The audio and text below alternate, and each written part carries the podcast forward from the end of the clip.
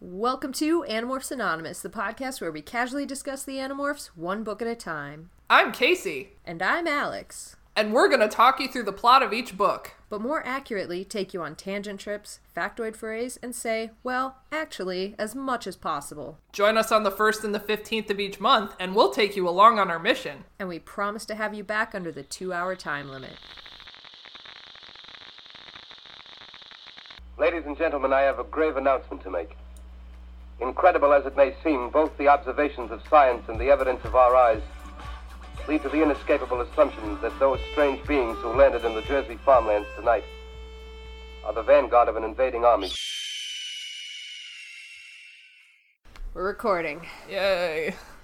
Yay! Uh, oh, fuck. yeah. I'll just I'll I'll apologize right up front for my voice. I've been sick for like 2 weeks and I had a tooth pulled, so I apologize for everything happening in my facial area. So your mouth is broken, your entire Yep. face. Mm-hmm. Oh, fuck. Mm-hmm. Yep, as I I told you in gritty detail, which I won't go over here, but yeah, everything's broken. Everything in your life is broken right now. yes, oh. absolutely. fuck. Uh, much like the Animorphs, everything has gone awry, and Yes. it never goes right. Nope. We're all on the verge of a mental breakdown, Yeah. especially the kids. yeah, the kids are not all right. well, oh, I okay. I just I kind of want to get into talking about this because I was so interested to hear what you thought overall of this book. So, I was thinking about this yesterday, and I kind of wish I hadn't known it was a ghost written book because I think I was convinced that it had a slightly different flavor than normal, but I'm also not sure. Like, Okay. I I think it. I think it was definitely passable, but like, there's like one or two things about this book that I was kind of like, hmm, I don't know. Yeah. I Yeah. you know I was thinking the same thing. Like I was like, "Oh, I shouldn't have told you because I can definitely remember like reading through before I knew it was ghost written. And um I remember it not being like one of my favorite books and I didn't think it was a standout book, but like Right. there was nothing that really that I read it and I was like, "What the fuck happened here?" Like, yeah and the, the other thing i'm telling myself is that like just because it's not written by catherine it doesn't mean it's not part of the animorphs canon like this is an animorphs book it's it's it's legit you know Right, and she still provided the outline and everything, so it's like still her ideas and still her, you know, it's just. I, I mean, I think the only thing that really suffered and really stood out to me now that I know that it's ghost written is the interactions between the characters. Like, mm-hmm something shifted a little bit in those. I have i have beef with one of the characters in particular but i can get into that later Okay, I'm super excited to hear about that because I have beef with a few of the characters. okay and Yeah. a few specific interactions I have mm-hmm. beef with as well. Okay. So. Okay.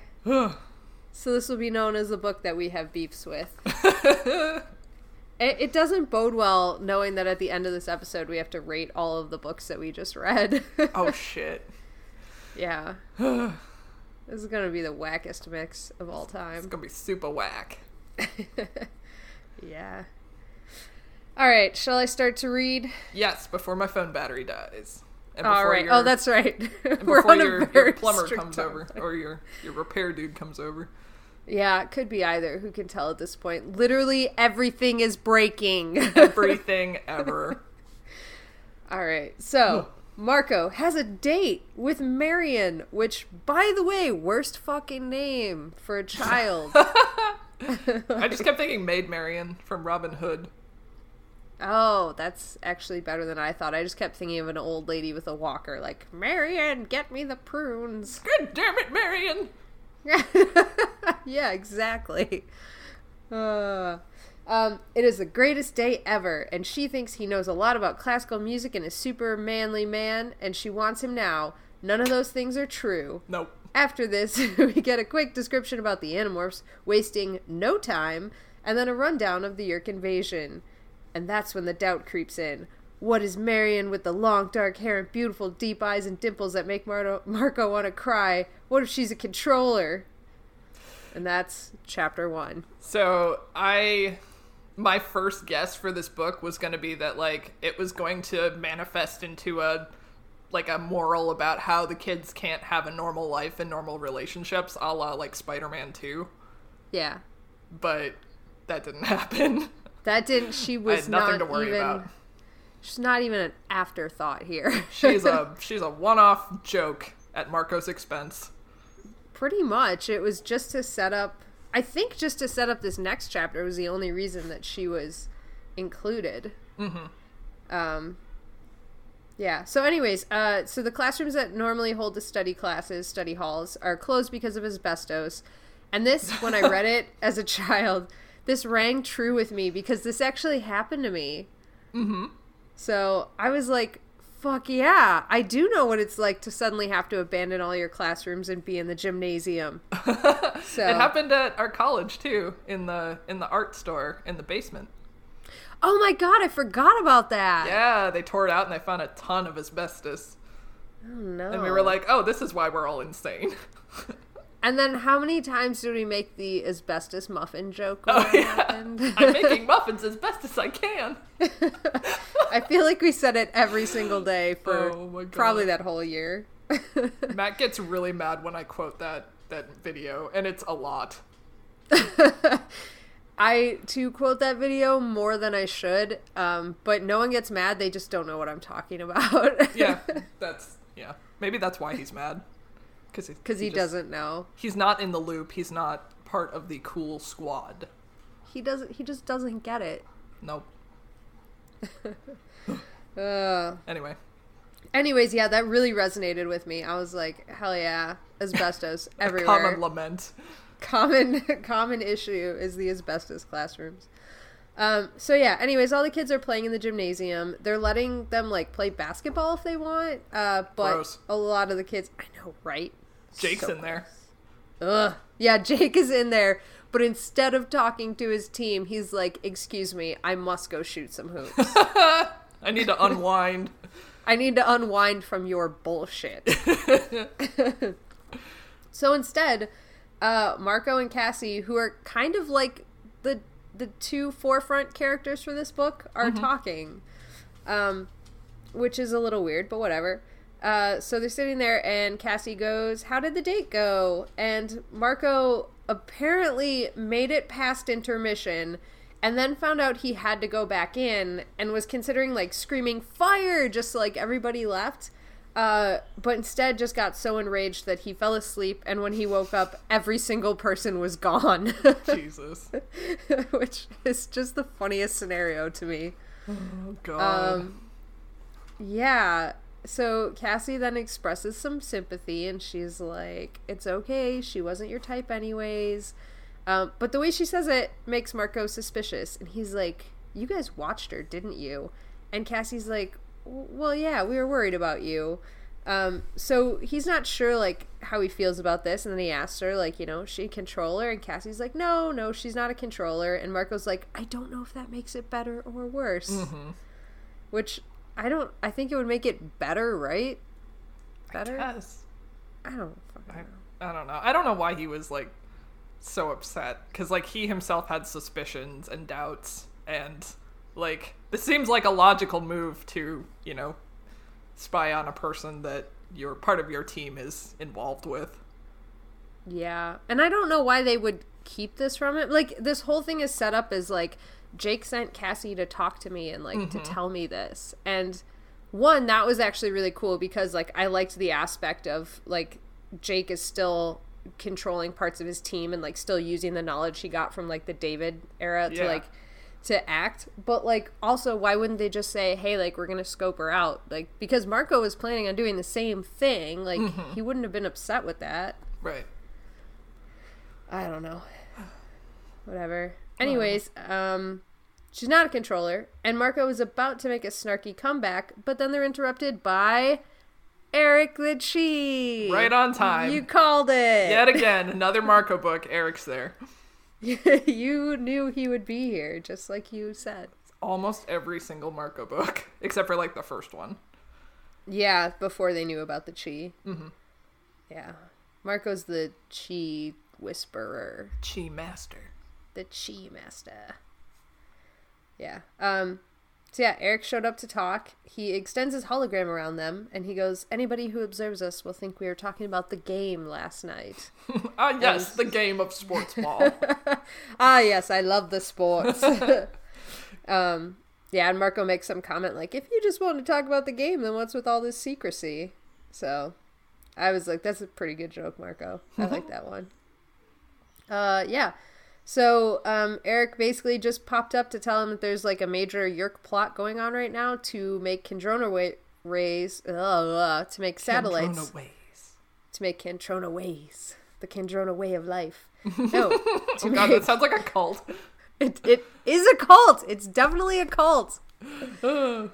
Uh, but anyways, um, they're going to make giant satellites that bounce Kandrona rays everywhere, I guess. And so the what what you need to know is that it would basically turn every water source into a yeerk pool. So like yeah. So that's the problem is that it would make the um, thing that's kind of kept them locked into this one place, which is where they have to go to feed every three days, it would just basically eliminate that issue, which is actually a very smart move on the Yeerk's part to try and do this. Okay, but like turning every water source into a yeerk pool. That's got to be an exaggeration, right? Yeah, because I'm thinking like, okay, but you if you're gonna have human hosts, they need to consume water. So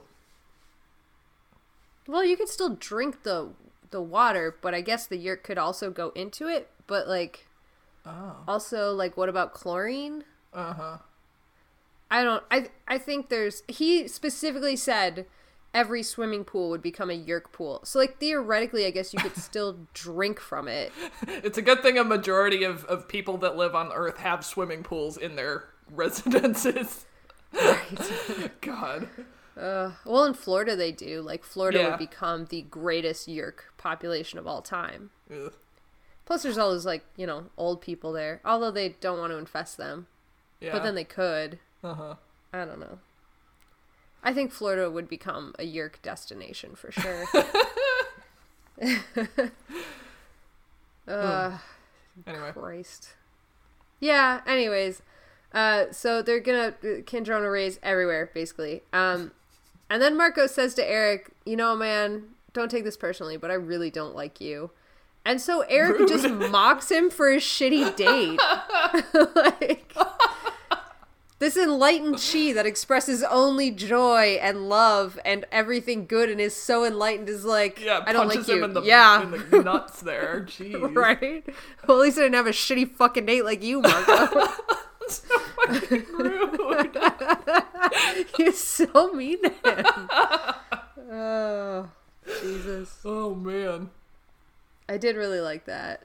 Um, oh, but this next part was my absolute favorite, and it's a total throwaway, is not mentioned again, doesn't fucking matter to the plot of this book, but oh my god.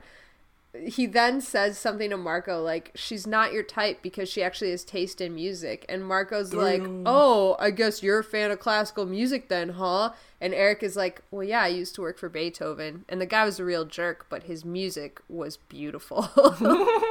he says something like, it would have made my masters weep. And I was like, no, how, how do we end on that note? That's the end of the chapter. How do we just stop there? Excuse me, tell me more about Beethoven, please. Oh god. I thought he was gonna make a reference to uh, the Beethoven movies with the dog. Which, you know, like because That very would've been nineties movies, right? Yeah. Oh, would have been a perfect That would have been so smart. It would have been. And this like this movie's so perfectly set up for that because then they could have segued into Balto and then, you know, sled dogs. Come on. Freaking all the dogs of the nineties. all the dogs. Bring them all in. Airbud. Fuck yeah, they're playing basketball in the gymnasium. Let's make this a dog land. Perfect. Oh my Handed god. Handed that to you on a silver platter. Whoever yeah, wrote this this. this must have been when the ghostwriter took over because K. Applegate was like, "Uh, dog movies? Dog movies, anyone?" And he was like, "We're not doing dog movies." Listen, Applegate, we're not we're not going to talk about '90s dogs, okay? but that's what I want. I know she was like, I just want to talk about dogs right now. Absolutely not. God. Uh, yeah. So yeah. There's also a um, throwaway mention about Tobias, uh, Marco being jealous of Tobias, like being a peeping tom on Marion. Oh And I yeah, was- I, yeah. I was Sorry, like, Tobias would never do such a thing. Yeah, it's established he would never do such a thing. Yes. I okay. I brought I, up a point about that later, and I'll I'll I'm gonna bring it up with you later because I I was so upset about a few things. Like this one, I glossed over. I was like, okay, don't mention it. But then later, I'm like, no, this guy, he's facetious. Anyways, yeah. Um, so we cut to the barn as always. Um, oh, Roscoe's whining behind me. Oh, baby. Roscoe, no, you can't talk. This I know you're mad about the dogs, but it has to stop. Anyways. Yeah. So anyways, they they meet back at the barn uh, to discuss the mission as always, and Marco gives us at this point a more detailed view of the team members, and I only wrote down the highlights, which to me were his description of Ax, um, which was just weird, and like him talking about how Ax talks funny in his human, like whenever he's human, he like sounds out the words, and he is the only one that thinks that's that's amusing. Um, him talking about how everybody respects Jake except for Marco because he once saw Jake blow chunks for an hour after eating an entire blueberry pie on a bet. Um, and then of course calling Rachel a psycho babe, but in a good way. All right. Yeah. And also Eric is there. That's literally my next note is just also Eric is there. Eric tells them that Visser 3 has a new feeding ground near them and will be feeding there tomorrow before being taken to view this new site. They'll decide to go with some meter of hesitation, is what I wrote. and then Marco says there might be an issue with them missing that much school, and Eric volunteers that the Chee will cover for them. So, again, the Chee are going to cover for them. That's- Moderately problematic. I mean, I don't know. Yeah, I was trying to think if that was gonna actually be good. Would they be able Well, to? they- Pull- I mean, they they've been living on Earth for thousands of years, and like they they could probably do a passable human better than Ax as Jake. Yeah, and they've done it before. Like not for this period of time, but like they they did it. Uh huh. I can't remember what book, but they did it before. It's probably fine. It's probably fine. It's probably one of Marco's last books. They did it before. yeah. Um this beginning is really like fast paced too. Like But I they're I feel like feel like the I feel like the um the exposition was very drawn out. Like I feel like it's usually wrapped up within the first or the second chapter, but we're on like chapter three, and Marco's still like describing things. Yeah, they it's like they skipped the describing the team in chapter one, and then all of a sudden chapter three they're like, wait, wait a minute, we missed it. Yeah. Gotta do it again. Yeah. Like, yeah. It's weird. Mhm. I don't know. Um this next chapter again, it's chapter four and it's super short and it's literally like the kids morph and head out as birds of prey. They fly towards the meadow, taking turns using the thermals coming off the highway. Tobias spots the meadow and he's like, There's Visser 3. And they're like, Okay, let's go in one at a time, five minute intervals to avoid suspicion. How long is he fucking there feeding? I don't know. Well, we're we're now at half an hour, right? To Yeah. get these kids in. Like, okay. So they make it in. The next chapter is Marco made it, and we assume the others did too because Marco just starts morphing fly and they meet up, wasting another half hour to meet up after the mm-hmm. morph. Yeah. So we're now like an hour and 10 minutes into this mission, and Visser 3 is still feeding? like, I don't know. This timeline's just a little wacky. Ugh. Um, Yeah, I don't know. That's weird. Yeah, here okay, so here was my first big moment of like, I don't know if about this. Um Jake just casually asks Ax where to sneak up on an Andalite, and Ax just goes, Oh, from below. I mean, I feel like Ax would have been like, It is near on impossible to sneak up on an Andalite, but if one were to do so, then it might be like Yeah. This was the first time that was weird. Uh huh. I yeah, I didn't necessarily notice that, but yeah, now that you mention it, that's really weird. Yeah. He would have taken It's- a moment to like brag a little bit to be like, "Oh yeah, Andalites, uh, we can see everything all the time." Yeah. And I mean, part of it might just be like that they're just getting more used to each other and like so Ax doesn't feel the need to do that, but it, it I don't know, it just I didn't buy it. Interesting. So yeah. Yeah. Um their whole plan is to fly low to the ground to wait until Visser 3 runs over top of them and then to fly up and cling to his belly. Gross. Uh they're vaguely following him around. Like they can't keep up, but they can like kind of see a blue blob running around. I have this vision of Visser 3 just doing like rows throughout the thing. Like if you were like mowing a lawn or something. He's Yes. just going up and down in like straight lines.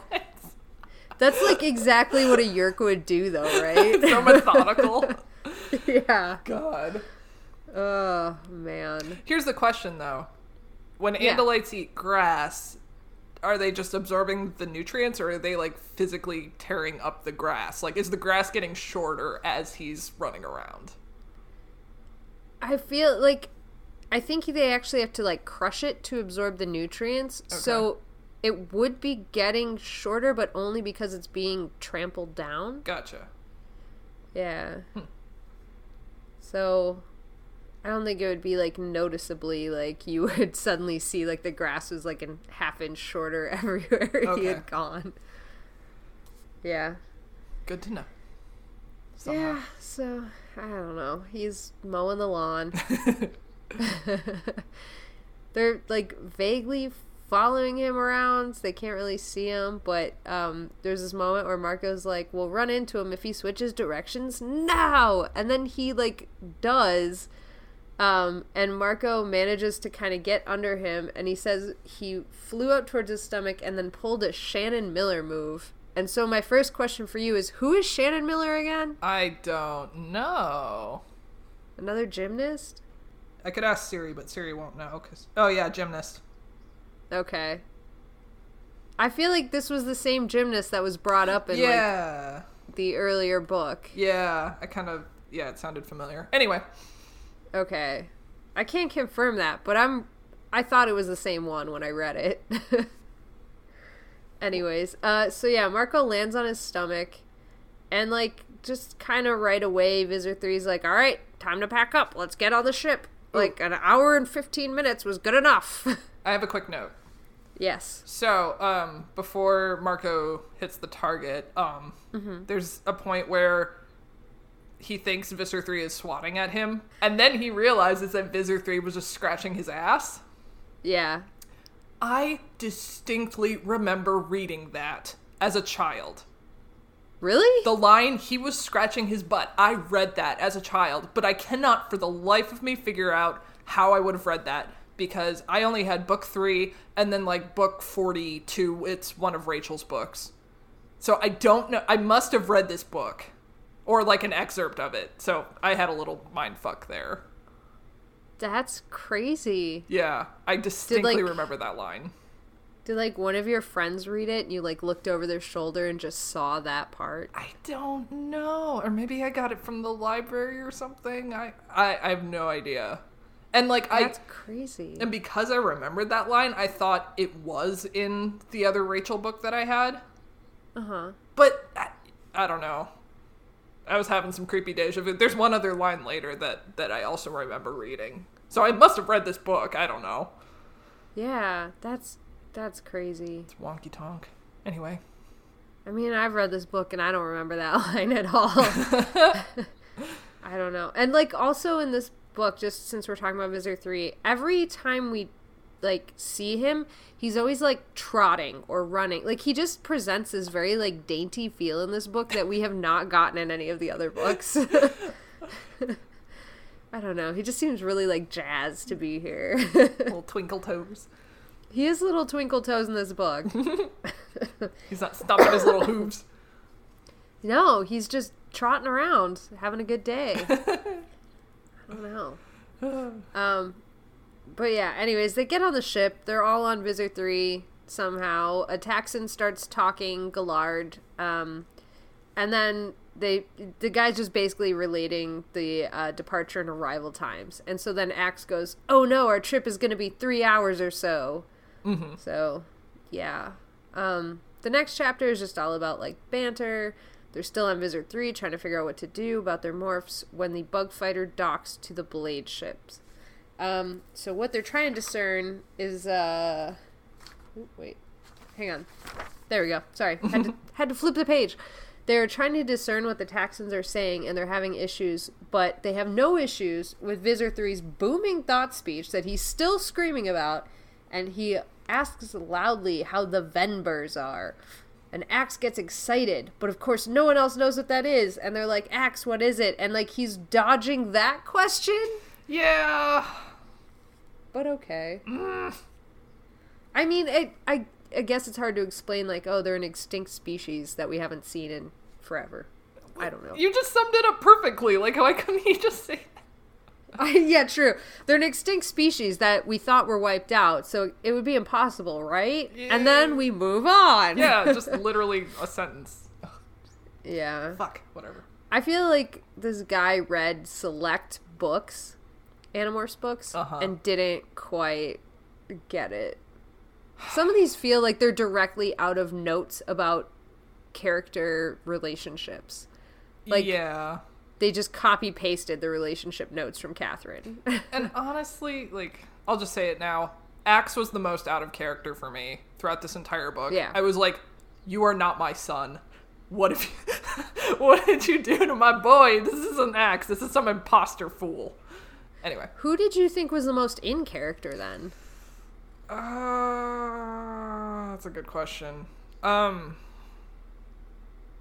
I don't know. Rachel, maybe. I don't know.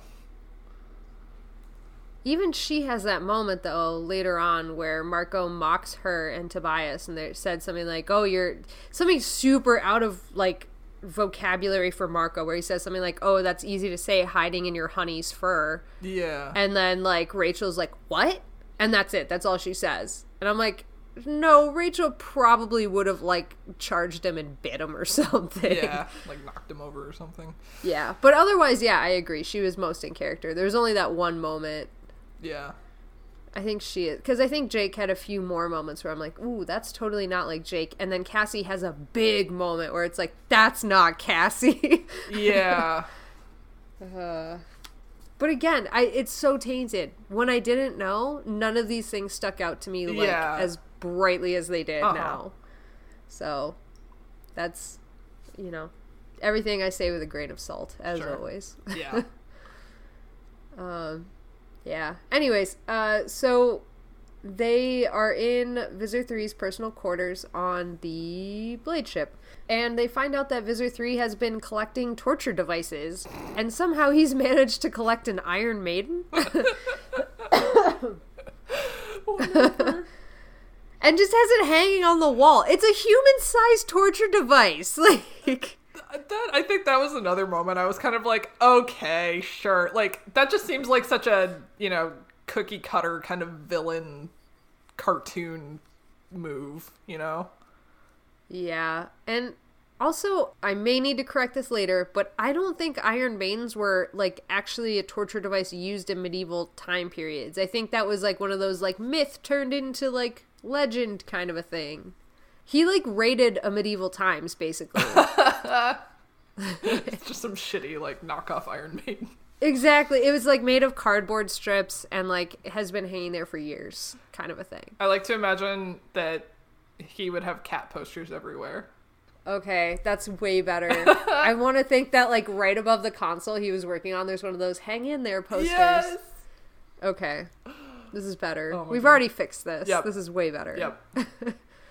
Um Yeah, and so the Animorphs go to the first of their shitty fucking plans. Like Oh god. they need to demorph and so they're they're like plan A, they're trying to figure out blah blah blah. Plan B, irritate the shit out of Visser 3. So like they get Ax to imitate him and he bellows for a guard. So a guard comes in. It startles Visser 3 and he's like, "What the fuck? Get out of here." so that guard leaves. I get out of here. I was watching cat videos. I know. I was watching my my cat YouTube videos, and then like, so he leaves.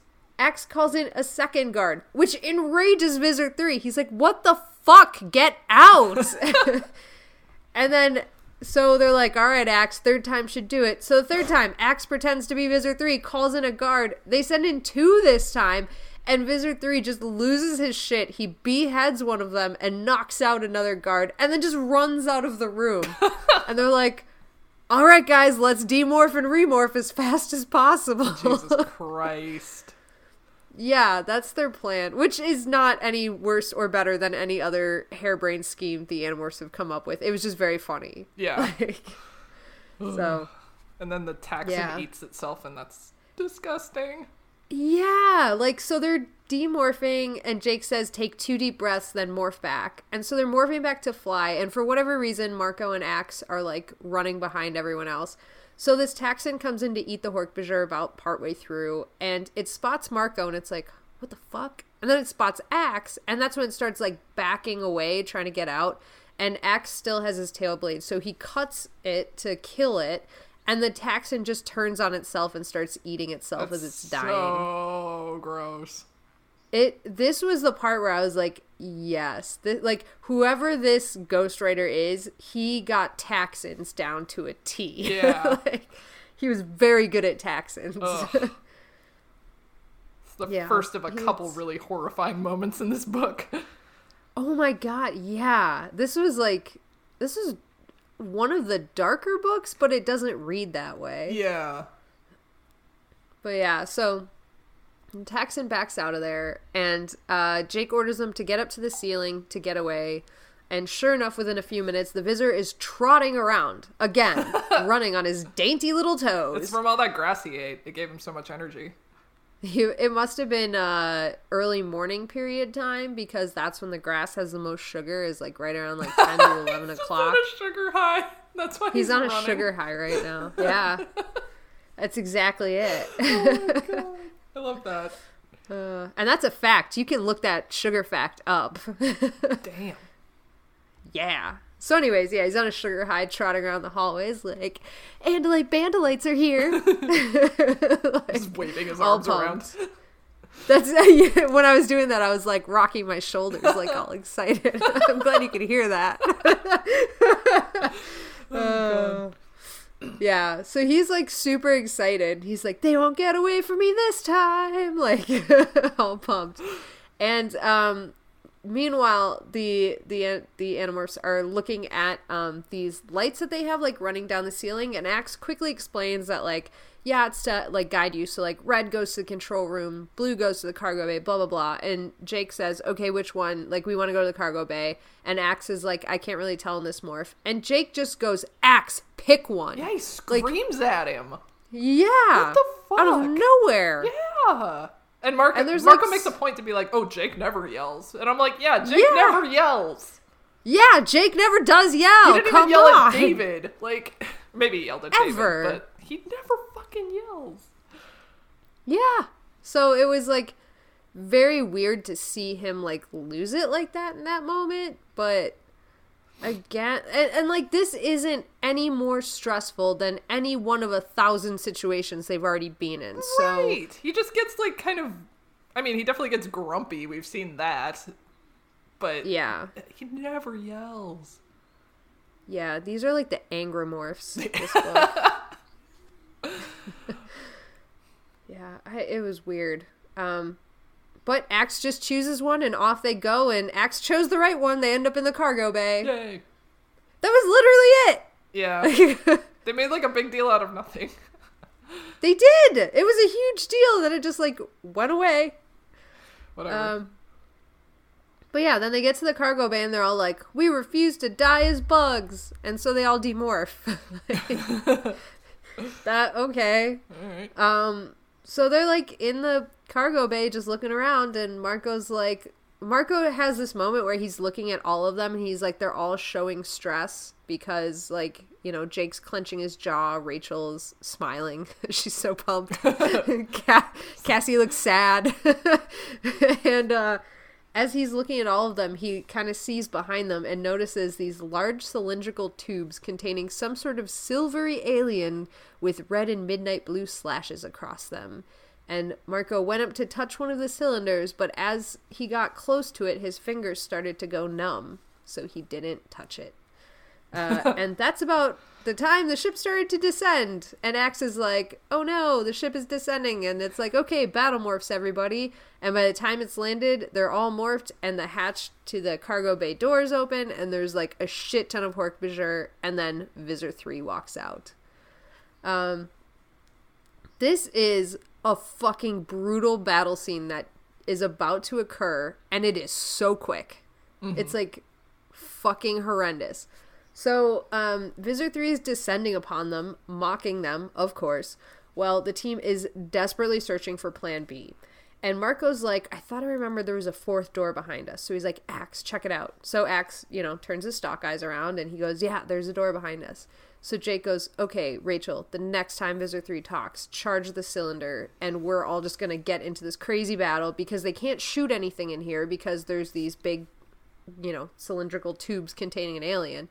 So like we can try to like fight our way out this back door. They're like, okay. So Visser 3 starts to go on and Rachel charges this giant glass looking cylinder and like kind of bounces off of it the first time. And we cut between what Rachel's doing and what everybody else is doing. So Ax is telling Marco to get to that panel and just punch through it, basically. So he does. Um, Cassie is joined the battle, but then immediately kind of gets taken out. They see her body flying across the cargo hold, and she is just covered in blood and unconscious. Rachel charges the cylinder a second time, and this time it cracks, and some of the fog is starting to come out. Jake is getting buried in Hork-Bajir, and Ax is in a battle with some Hork-Bajir and looks at Marco and says, Pull the cover off the panel. And so Marco does. And he tells Marco he's got to squeeze an internal trigger. And at this point, Rachel charges the cylinder a third time and it shatters. And the mist comes dropping out of the tube. God. And it freezes everything it touches. So, like, the Hork-Bajir are just turned into stone gargoyles. Um, it hits Rachel, but her fur ices over because her morph was built to withstand some of the cold weather. It doesn't immediately affect her. Marco finally gets this back door open, and Tobias and Jake bail, the others following. Cassie's completely unconscious, though, so Rachel walks up to her as the grizzly bear, picks Cassie up in her mouth, but she has to walk through some of the fog to get to Cassie. So her foot freezes to the floor, and she literally just shatters it and keeps walking on three ah. legs. Yeah, How many- leaving her frozen stump to the floor. How many fucking appendages has she lost? So many. Oh my god. So many. And Marco's been eviscerated so many times. Like, yeah. Youch. Yeah. So, and then the last, like, scene of this battle is Rachel walking out, like, hobbling on three legs with Cassie in her mouth, and she just kind of, like, tumbles out of the spacecraft. Yeah. Brutal. it's brutal. Like, it's just crazy. This was one of the darkest battles, like, we've seen. Yeah. but it was like also five pages like it was nothing um yeah so anyways that was really good like whoever this ghostwriter is does do like that dark side of the animorphs pretty well Oh yeah. And there are many more scenes to come. yeah tune in next week just kidding we're doing it now Yeah. don't be ridiculous Hold on to your butts. um hold on to your butts um so everybody landed in a huge pile on the frozen ground and the blade ship is rising away from them. And marco's speculating that he can practically hear Visser 3 screaming no go down go down! But it kept rising. Um, marco is trapped under everybody. I guess he was like the first one out which makes sense. He pulled the panel. He did the whole door thing. I get it. Um, but his gorilla chest which is just skin is freezing to the ice below him yeah. And he's like, I can't move until everybody else does because they're all piled on top of me. I'm being crushed by a grizzly, a tiger, a wolf, Andalite. Yeah. Yeah. Jesus. He's literally like, get off me. um, Cassie does start to wake up at this point, and Rachel starts to demorph because, like, she's got to fix her stump leg issue.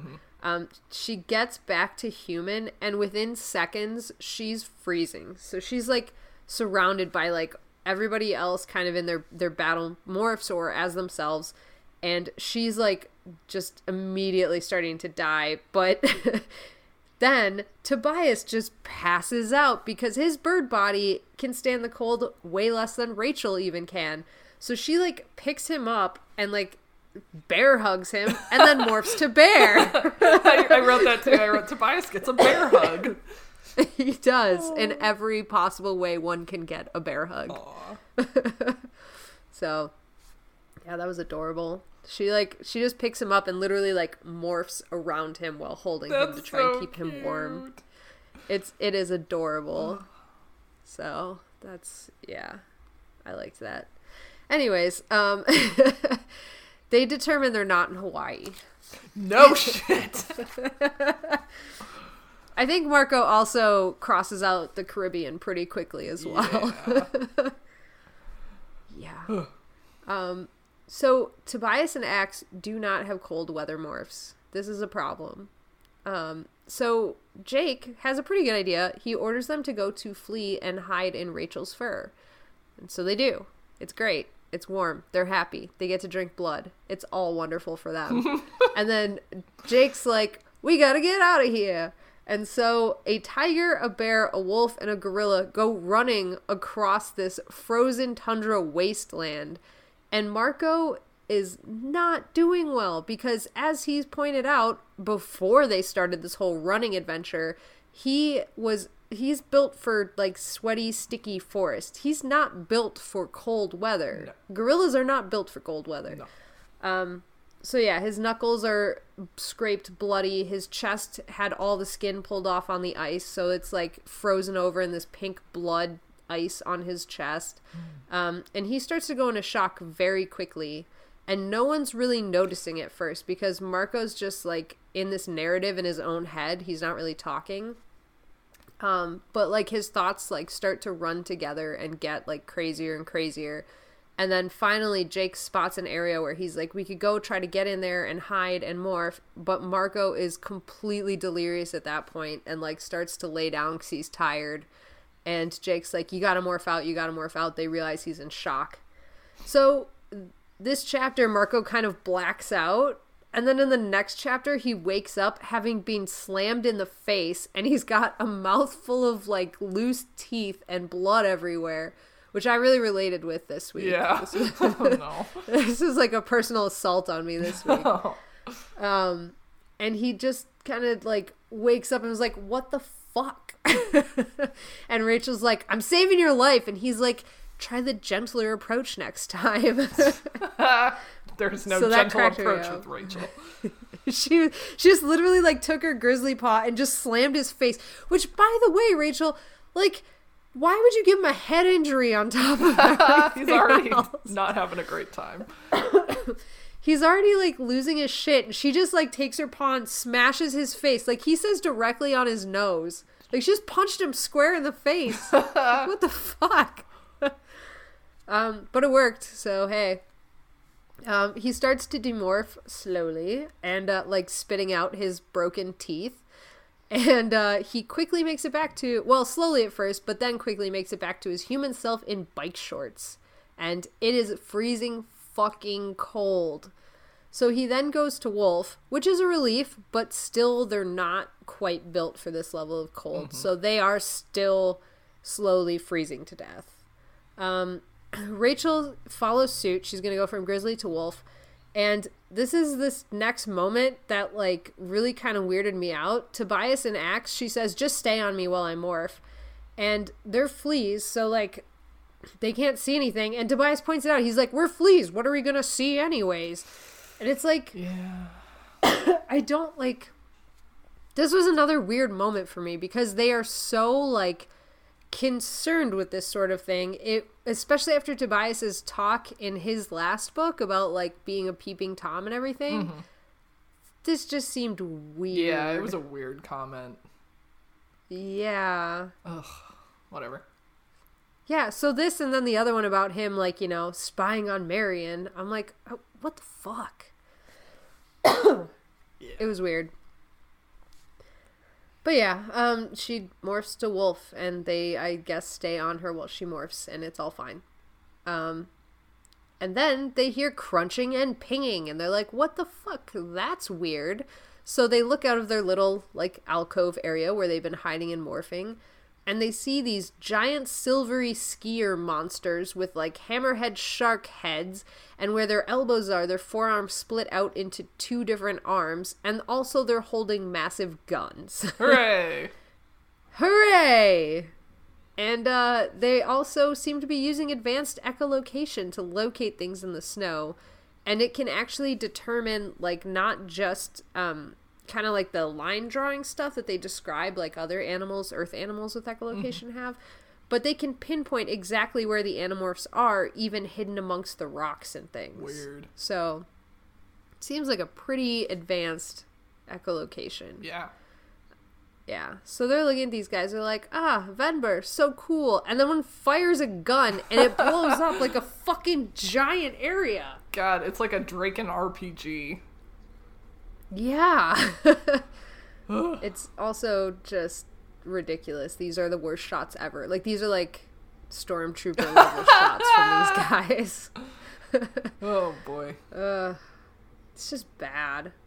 Um, yeah, it turns out they're they're toting around massive Dracon cannons, which acts as are like used to s- to like fire on military bases from outer space. Who needs accuracy when you got fucking hard to avoid area attack? exactly.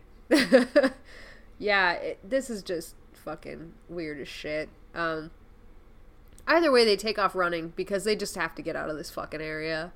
And uh, Wolf turned out to be the perfect morph for this scenario because of their endurance. They can run and run and run and run, and um, they keep going. But at the like towards the end of their two-hour limit, they are saying that their ears and the pads on their feet were getting frostbite in the bitter cold. And I wanted to ask you, would that actually happen? Hmm. I'm I'm actually not sure because I mean there's obviously there's um Arctic wolves. um I'm assuming these would not be Arctic. These would no be no like no these are these are Yeah. uh, gray wolf probably gray wolves. Yeah. but like that's what I mean I don't know what the physiological difference is between an Arctic wolf and a gray wolf. Um okay. I mean I'm I'm assuming there must be one because there are no like gray wolves after a certain point True. in, True. in the in the latitude, but uh, yeah, I don't know. I'm sorry, I failed you in the info no, that's front. no, that's totally fine. I I was more thinking like, hey, if like dogs can do this, why not wolves? Like, because sled dogs are used in the Yeah, Arctic, that's right? true. Um, although sled dogs, um, a lot of them wear the the booties, but I don't know about their oh, ears. true, true. Um, and I know that the the mushers part of the part of the care they have to do with the dogs is to take off their booties and like rub their feet so that they warm up. But yeah. yeah, and they probably have some solution like put like Vaseline on the ear tips yeah, and things. could be. Yeah, okay. We're worried about their I just snoots. wasn't sure. Yeah. they seem to be able to smell just fine throughout this entire stupid thing. Yeah, but the snoots get cold and cracked, and I don't know. That's true. They morph out of it every two hours, Yeah. though. Which is, Oh. as they mentioned, the only reason they thought they stayed alive. Yeah, pretty much. It's because they could heal themselves and then they die for two hours. Yeah. Yeah, it's it's just not good. um, yeah. So this is the weird part that we talked about earlier. Um, they as they're running, they start to approach the two-hour time limit. Which, by the way, wouldn't Tobias and Ax already be past that? But whatever. Yeah, Um, yeah, true. Yeah. Tobias says we should keep moving, and Marco then makes that comment like, "It's easy for you to say when you're like snuggled up in your honey's fur," and Rachel just goes, "What?" And like that's it. That's the whole interaction. Yeah. Which seemed like Marco said it very angrily, which didn't seem like Marco to me. Um, and then Rachel also didn't kick his ass, which didn't seem Rachel like to me. Well, Uh, wait, what? What do you what do you mean you don't think that was in character for Marco?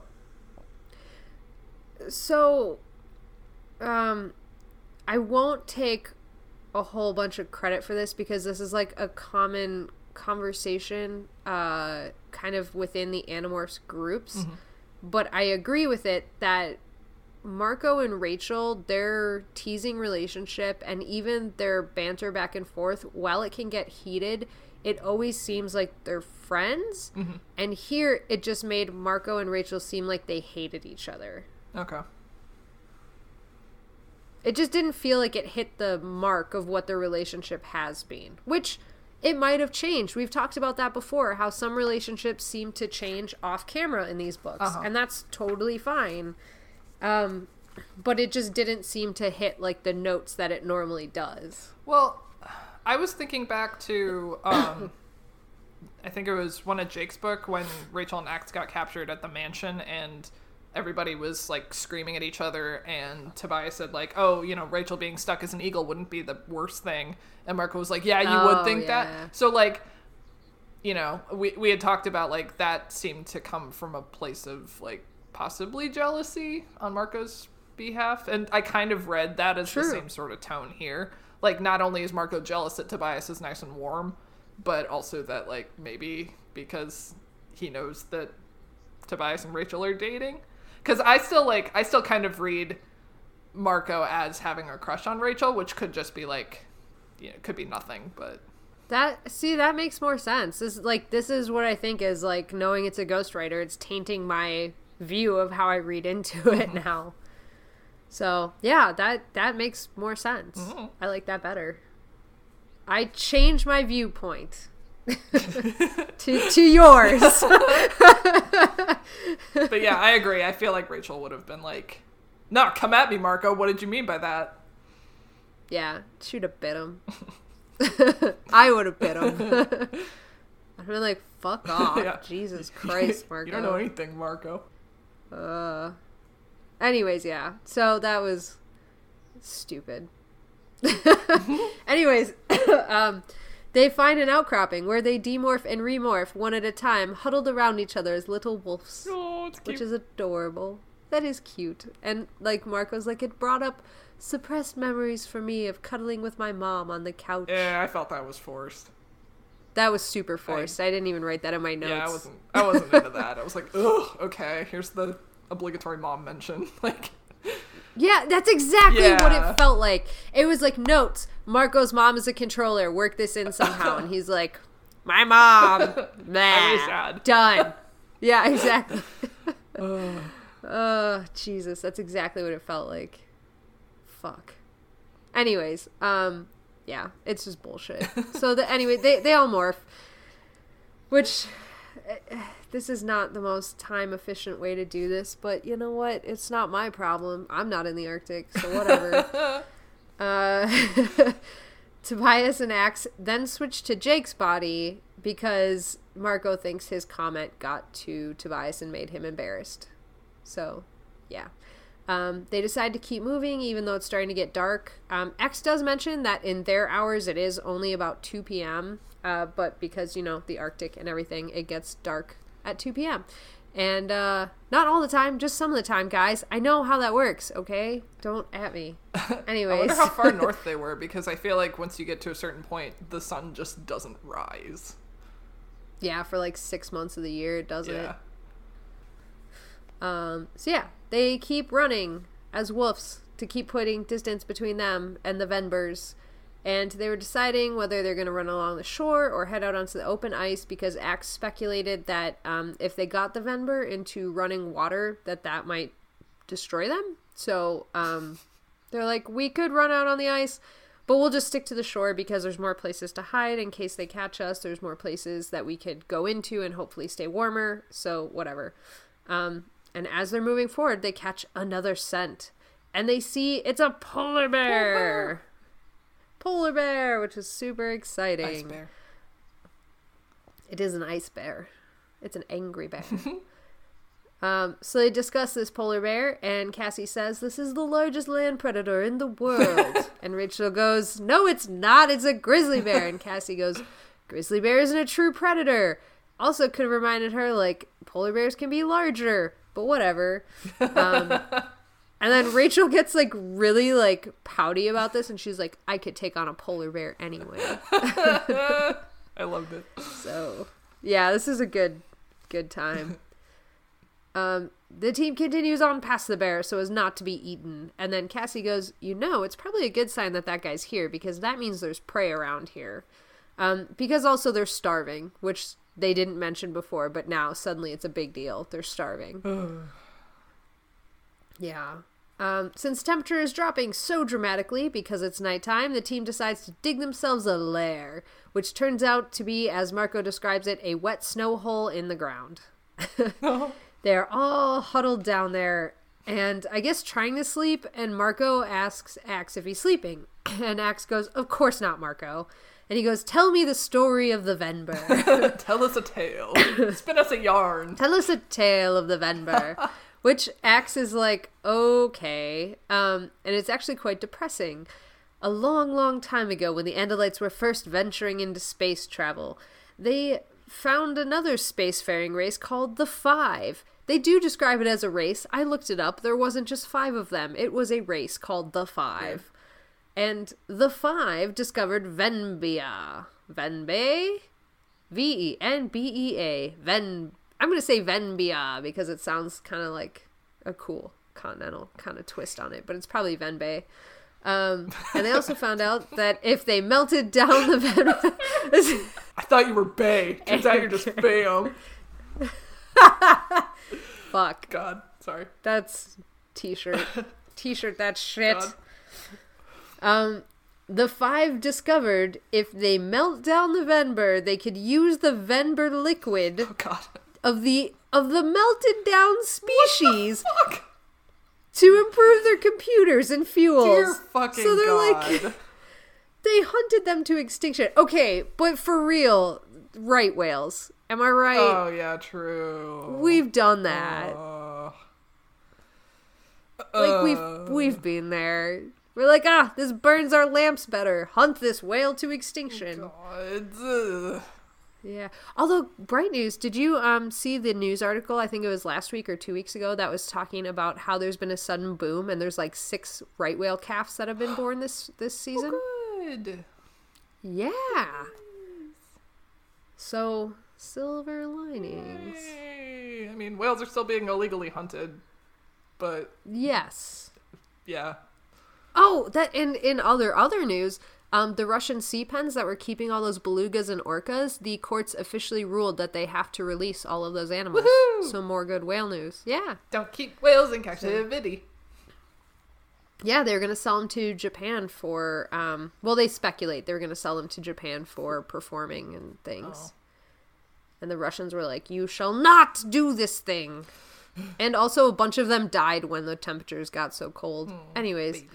This is not what we're talking about. We're talking about another species being hunted to extinction, and that's the Venber. Which is also bad. Also bad. Don't hunt Venber to extinction. Don't hunt anything Especially to extinction, please. don't yeah, don't hunt anything to extinction. God.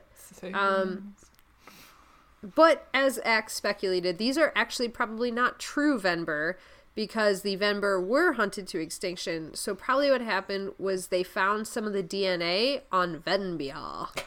And um, they made a mixture with the most, as Ax put it, the most complex DNA they could find and of the species available to the Yeerks that would be human. So I think it's a half human, half Venber. but like I don't that explanation didn't sit right with me. I'm not sure why because I'm not like Joy and know these things, but it just didn't sit right with me scientifically. They crossed orcs with goblin men. By fighting Uruk-hai. Anyways, In my notes, I also wrote Jurassic Park, but with Venber. yes, that it had severe notes of Jurassic Park in this whole thing. Yes. Like you thought you could do this thing, but you just can't, and now the power's out there. so yeah. Anyways, the kids aren't comforted by this Venber talk, so they go to bed. Quote Yay. unquote. quote do unquote go to bed. They did they did something. God, I'm so impressed by their stamina because they've been like doing like 20 to 30 morphs in one day on empty stomachs and like I re- I remember back at the time where doing a double morph was like a big deal. And now I'm like Yeah, they've really like ups their game. Yeah, it's like they're literally starving and have no sleep and they're marathon morphing and I'm so impressed with them. Yeah. I mean, and they did that too like in the in the past few books, like they have gotten their their morphing stamina up so mm-hmm. high that they can do this and they mention like how taxing it is. They're not saying like, "Oh, this is super easy." They're like, "We just have no other choice." So we're exhausted, but what are you going to do? They're so swole. Their morphing muscles are huge. oh, jeez. Yeah. Too bad they can't get swole from I morphing. know. Yeah. Anyways, they were sleeping. Morning finally arrived, and Marco was the first one up. He poked his little nose out of their den, and he smelled the Venber, but he also smelled the polar bear. So he's like, fuck it, let's go look for this goddamn bear. So he, like, hops out of his little lair, and he's looking around, and it took him forever to spot him. But when he did, he called the others up, because they're like, look at what this polar bear's doing. And they watched as he like was sniffing around and like looking for stuff. And then he went out onto the ice and slid around on his belly until he finally got to this part. And then he smashed through the ice with a giant paw grabbed a seal scared up two other seals that take off running and pulled this fat seal through a hole that was too small so shredded his sides as he pulled him up onto the Oh, ice I'm so sad. I love seals. it doesn't get any better for the seals No, it doesn't. It gets worse God. for the seals. Um, yeah. So they watch as this bear just starts eating the seal, and they're like, "Oh, we have an idea to take care of our food problem." And then they all look at Cassie, and Cassie has this giant fucking meltdown. Like, why are you guys asking me for permission? Why do you guys always look at me for this shit? Do you honestly think I would put this the animal's life over y- your lives or my life for that matter? And then they're like, "Well, we just we don't know with you. Like, what are the rules here?" And she's basically like she delivers this like fucked up speech that's like, "I I don't ask for a lot. I only ask that you don't kill species that are on the brink of extinction. If you are going to use something for consuming an animal, you have to treat the animal properly when you're you're raising it for consumption, and that you take care of pets and you don't abuse." Like, like she goes on this very very long speech where like a single point or two very distinct quick points about like all I ask is this and this would have made an impact, but instead it was just this long fucking rant. like what the fuck? It's just super weird. I like I I wrote down that I liked that scene because like it was kind of unexpected for her. You know, because she used to have meltdowns over like killing termites and triceratops and hork-bajir and everything, Right. and the fact that she's now like, of course we're gonna fucking eat the seal. We need to survive. Like, yeah. but yeah, you're right. It it, it kind of turned into a TED talk a little bit. Yeah, and that was my only problem with it because it I think that it is a huge moment for her character to put down into writing. Do you honestly think I value an animal life over my friends or mm-hmm. myself for that matter? That would have been such a strong line mm-hmm. to just stop on. Yeah.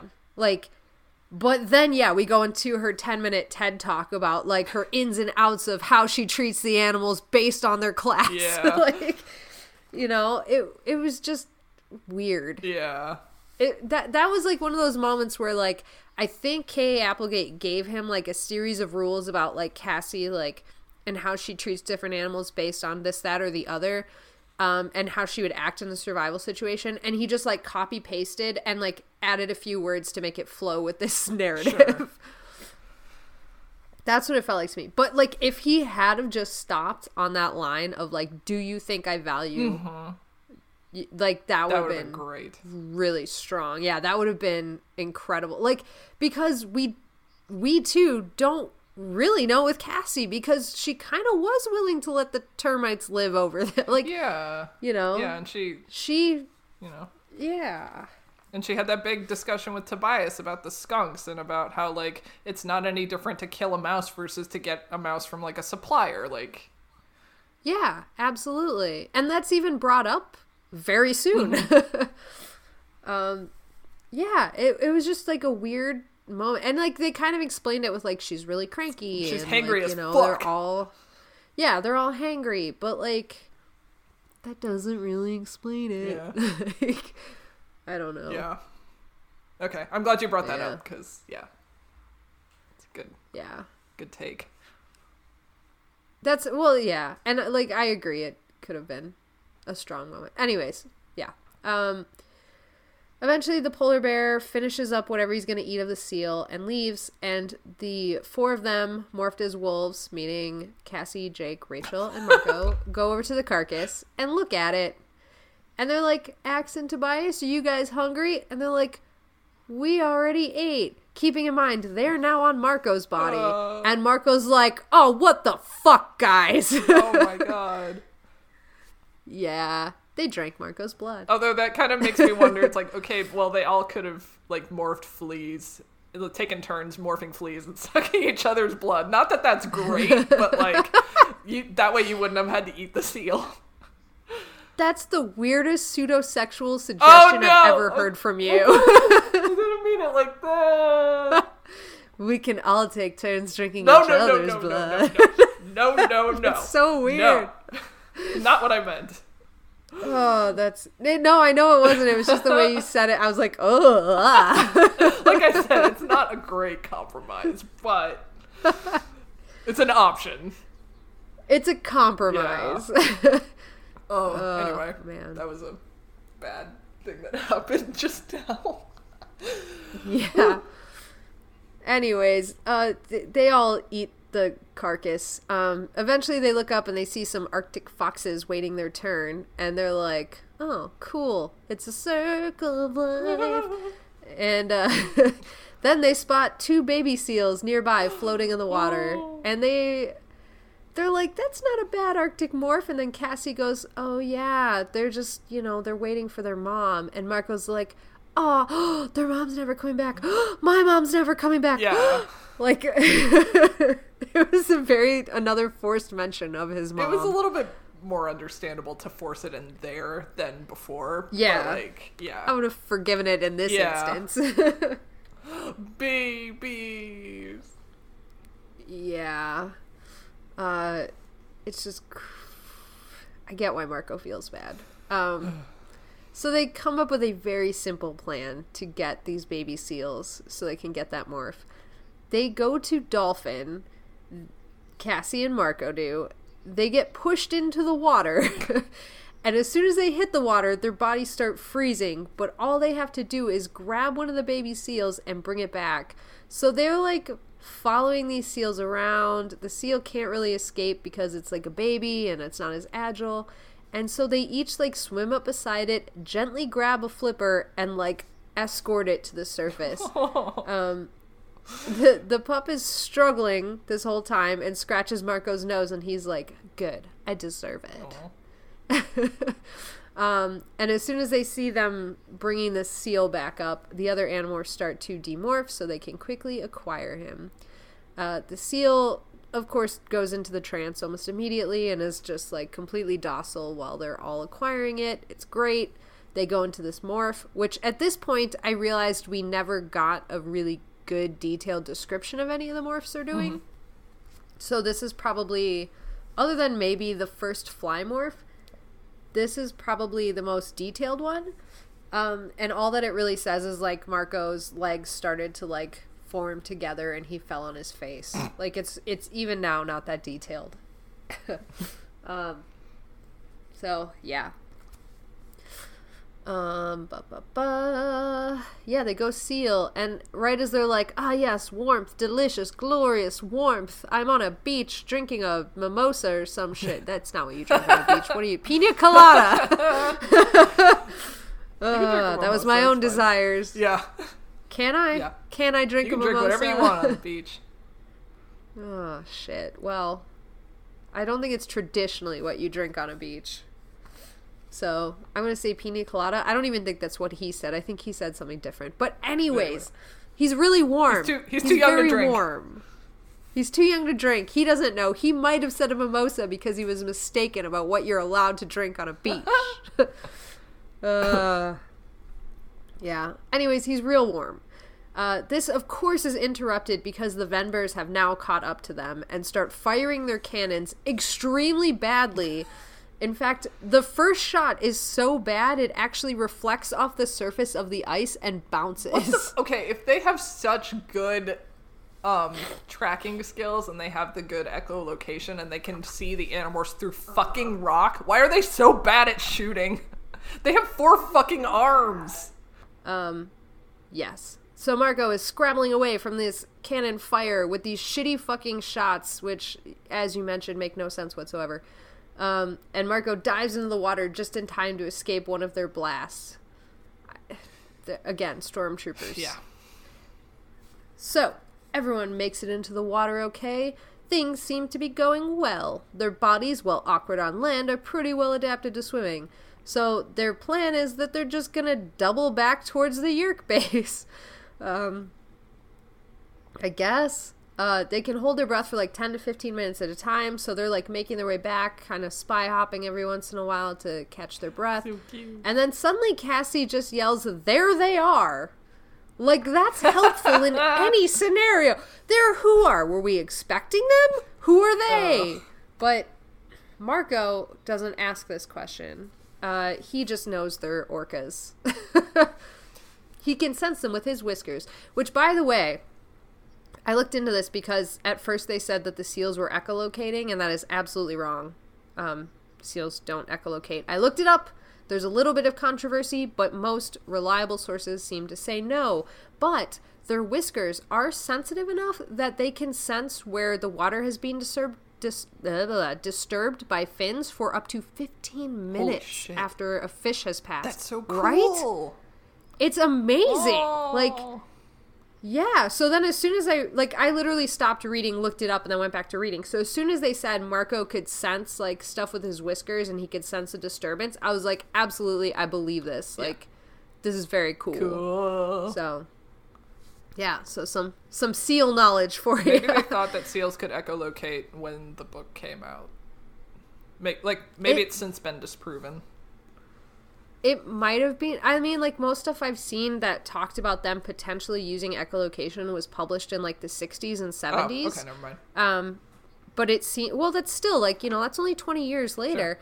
It does seem to be since then. Most people have found that it was their whiskers or thought that it was their whiskers. Um, and then it is in the last like decade or two that they've started doing like all of the testing with them. And probably I think it was like six years ago that they did that fin test with them hmm. to sense like yeah. So like it's possible that he looked something up and it said like they might use echolocation but i think what happened was he forgot that he was writing for seals and not dolphins at this oh. point because like the first mention is echolocation and then a minute later he starts talking about their sensitive whiskers. So i think it was just like a, a mix up i don't think it was a big thing yeah that's my theory but yeah uh, anyways they're being hunted by orcas sorry the the best dolphins that's in my notes i wrote that orcas are the best dolphins. Your battle morph. because they're they're dolphins and they're amazing. Yeah, it is my battle morph. My my battle morph at all times, even on land. oh no. That's the worst time. Oh. So they swim up towards the surface and burst out onto the ice. There's a moment of calm before the orcas just start shattering up through the ice after them. And they're like, oh fuck. And like Marco forces in like four Free Willy jokes, which I do not appreciate, Marco. Free Willy is a serious film. oh, God. It's a serious art film. But any, it's a serious art film about a serious whale named Keiko, and you should respect him, Marco. Anyways, uh, they yeah, there's like a moment of calm, and then one jumps up out of the ice, and like just goes above Marco and is kind of like falling towards him, about to like land and grab him. But Marco puts one claw in the ice and like spins out of the way, which is something that a seal would never do. That's his human intelligence coming Right. through. And by the time the orca spots him again and kind of like recovers from like his prey being suddenly gone, Marco is like pretty close to human. So the orca takes a look at him and is like, uh, we don't really eat that shit. And so he goes back into the water. and I wrote that the inverse of that is this is the moment that they teach orcas to eat humans. No, no.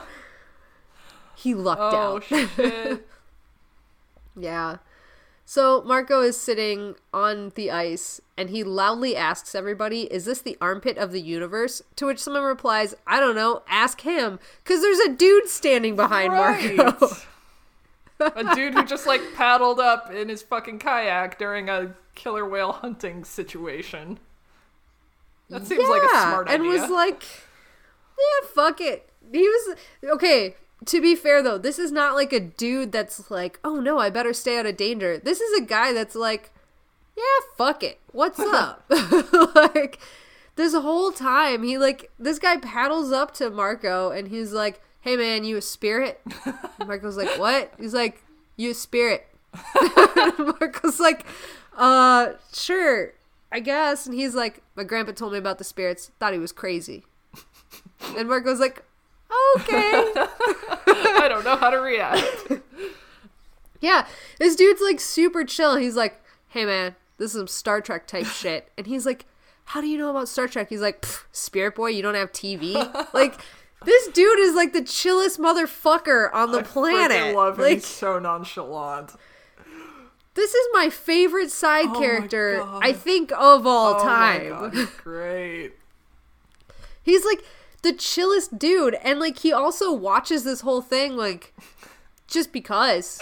He's like, I just want to see how this plays out. Oh, uh, fucking. Yeah, so like this guy's asking them like if they're spirits, like animal spirits. He's like kind of trying to like Marco's trying to half-ass explain what they are, but like also not give too much away. And he was like, and he's like, "I'm Marco. That's Rachel, Jake. You know, Tobias is one of the feathers. Ax is the alien kind of thing." He's like, "So what's your name?" And this chill ass fucking Inuit is like, "I'm Derek." like, I fucking love this guy. So yeah, he's like, all right. So he chills out with them and like doesn't say much except like I fucking hate the the station guys. He's like, there's a bunch of people up here. They're not like normal dudes. They're like weird dudes, and there's like a bunch of things shooting stuff around here, and that's why all of his pelts are burnt. Which, by the way, he gave all of the kids pelts to keep them warm because you can see that they're freezing their asses off. And so he's like, yeah, the reason all my pelts are burnt is because these fucking things shooting seals up here. Like, he's just super chill. and then he starts talking about Nanook. He's like, yeah, have you seen Nanook? And they're like, who's Nanook? He's like, he's a great hunter. They're like, what? And he's like, he's been around here for the past few days. You've probably seen him. They're like, what, do- what do you mean we he's would not have like- seen him? He's not like, oh, he's a polar bear. He's like giving him the complete runaround. He literally, yeah. and then finally he goes, you know, big, white, hairy kind of dude. And they're like, oh, the polar bear. Yeah, we've seen him. And then Marco goes, hey, man, if, if that polar bear is your acquaintance, can we pet can Pet him? your bear. Can we pet your bear? and uh, so Derek leads them over to the bear. Like, yeah, fuck yeah, let's go pet a bear, motherfuckers. Hop in. oh like, uh. Oh, Jesus. Yeah. So, anyways, the kids all morph back to Seal and follow him in his boat. And, like, he gets there, like, to where the polar bear is, and they all start demorphing, and Derek's like, that's cool. Wish I could do that. He's so great. Every other. He is amazing. Every other person they met, like, screams and freaks out, and Derek's like, yeah, fuck yeah. I love this guy. He's so awesome. Um, yeah, so he leads them over to the bear, and like then they start to sneak up, and he just hangs back, and Marco's like, "Yeah, he didn't have to explain himself because when you're the only sane person with a group of crazies, you don't have to explain yourself." But basically, he just like walks up, points out the bear, and then like sits back. He's like, "All right, go get the bear." and, and they come up with this plan, which is basically like a smash and grab because they don't have any other plans. Where Rachel's gonna go grizzly, fight the bear. Marco's gonna go gorilla, grab the bear from behind, and Derek is just gonna chill and watch this all go oh down. Yeah. So like they start lumbering across the ice towards this bear that's literally like lounging on its back, soaking up the sun. And the bear looks at them, and Derek helpfully goes, "He noticed you." and they're like, "Okay, what do we do?" So Rachel's like, "Let's just charge into this thing," and eventually she does. She charges down this polar bear, and at first, this fight is not going well for her. And she starts like screaming at Marco, like, "A little help would be nice! Like, come on!" This polar bear is like definitely has the upper hand and is definitely killing her because she's the only one bleeding. And then the po- polar bear rears up onto its back legs, and she uses her human intelligence to roll into him to knock him Jeez. over, and does knock him silly on the ice. And as soon as this polar bear is down, she's like, "Never mind, Marco. I don't want your help anymore. I got it." God. And Marco, for like a split second, is like, maybe I won't help her then. But then he's like, no, that would be a little mean. So he like jumps in there, tries to grab onto the polar bear. The polar bear flips him over a few times and like knocks him a little silly. But then Marco eventually is able to get in there and like clamp both of the bear's arms to its side and hold him. And then Rachel jumps in and helps to get him down onto the ice. And it takes both of them to subdue this bear.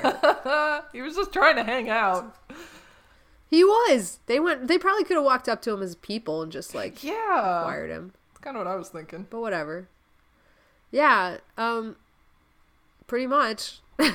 Well, it's like that But yeah, time that once they, went to the aquarium and they were like, "We're gonna morph dolphin and we're gonna beat the shit out of a hammerhead shark." yeah. And then Marco just grabbed it and was like, ah. yeah. But th- they beat the shit out of the bear. yeah. I do feel bad for him. But yeah, so they subdue the bear, and everybody comes up and acquires it. And once they start acquiring it, of course, he goes chill, and so they just like trade off. And they like go running back towards Derek after they do this, and Derek is just like, "I'm really pumped I saw that. This is gonna be a great story." And he's like, "No one's gonna believe me, but it's gonna be a good story." oh, so Derek, fucking chill. so chill. They then part ways with Derek, whose final words were, "There's a storm coming." Storm's coming. and so yeah so they all morph polar bear and start heading towards the yeerk base derek i guess heads home or towards more seals or whatever whatever derek fucking does which i can only imagine is like smoking a lot of arctic pot Arctic pot. there's no other type of Oh pot god. not in the arctic Hey. yeah but anyways they head off towards the yeerk base and uh they're just like gonna fucking walk in there i guess they're like slow motion walking in a line. Yeah, they're like that's literally like the next chapter is just them walking up to the base and seeing the Venber bending steel with their bare hands to make satellite dishes, and then they're like, "We're just gonna walk in there. Fuck it." Um, the only other side is like a very brief mention of what they're gonna do with the Venber once they destroy the base, and Ax is like, "I don't want to be the latest alien to exploit them." And then that's it. They cut that conversation off. That very important conversation for Ax to have. They just cut it off. Um, and then Marco goes, Well, we just got to destroy the base. Let's worry about that first. So, yeah, they lumber into the base, a single file line in case they get echolocated to hopefully appear like one bear. That's how that works. Right, that's definitely how that works. Um and but they like literally get onto the base and the Venber just like turn their heads and look at them and do nothing. so like they just didn't have to do that. The Venber don't give a shit about them at all. Um, and so they're fine until a human controller spots them and sounds the alarm. This human controller yells to program the Venber to attack all quadrupeds. The bandits cannot get away this time. So then, once they do that, the Venber do turn their sights on the Animorphs and start coming after them. And it is not going well because the Venber are literally picking them up and throwing them into doors and leaving like giant bear shaped dents in the doors. Like, it's not going well. Um, and then one is skating towards Marco, and Marco just kind of dodges instead of fighting him. And the thing just goes like sweeping through this hangar door and leaves a Venber shaped hole in the door. God. And Marco, like, right? Cartoony. Um, but yeah, Marco follows him through, and then on the other side, he notices that the Venber is melting into a puddle, and also there are bug fighters in the hangar. Uh, Marco then yells to Jake, lead all of the Venber into the hangar, it'll be fine. And they all kind of plow in. Ax and Rachel come in and take out the human controllers like they're bowling pins. Marco and Cassie are the only ones that, like, once they make it into the hangar and see the other Venber just, like, coming in one after the other after the other, they're watching because these guys are just turning into puddles before their eyes. Like, they come into the heat and they literally just start melting into the ground and like their like twisted bodies are still reaching towards Marco and Cassie as they're melting cuz they're programmed to get them and like Marco describes it as a Yeerk atrocity, which it is an accurate representation of what is happening. Yeah. This is horrifying. Yep. It's just fucking awful. Yeah. Um and then Marco realizes that he and Cassie are the only ones that are not on a bug fighter right now. Uh, and he said, but someone had to bear witness to this death. So once he realizes that, he quickly gets Cassie and rushes up onto the bug fighter where everybody else is already demorphing. Ax takes over the controls of the ship, and Marco volunteers to take the weapons array because he's done it before. Um, before they leave, they start to blow up the base. They start with the other bug fighter, and Ax says, please use the low power setting. And so he does, but it still like rockets them back when they blow this thing up. And then they start blowing up the satellite. And then they go to each building on the base one by one, blowing it up. Um, finally, when they have leveled absolutely everything, they take off only to be caught by a scanner. And it shows that the blade ship is on an intercept course now. So they know they can't outrun the blade ship forever, but they have a pretty good head start. So they just start flying as fast as they can towards home. And finally, when the sensors show that the blade ship is within three minutes of catching them, they all fly out of the ship as birds of prey and just leave the bug fighter to explode behind them. So that's how they got out of that mess. And, um, yeah, there are no human controllers left alive here either. Because how could they be? Right. This isn't mentioned, but they dead. Yeah, like I thought they mentioned that like they waited for the human controllers to run out of the buildings before they shot them up, but it's like, yeah, you still left them in the wilderness to die. Like Yeah, and they're not getting picked no. up like they're yeah. dead. Yeah. So Grizzly. Yeah. Didn't realize it. Nice. Uh, that was terrible.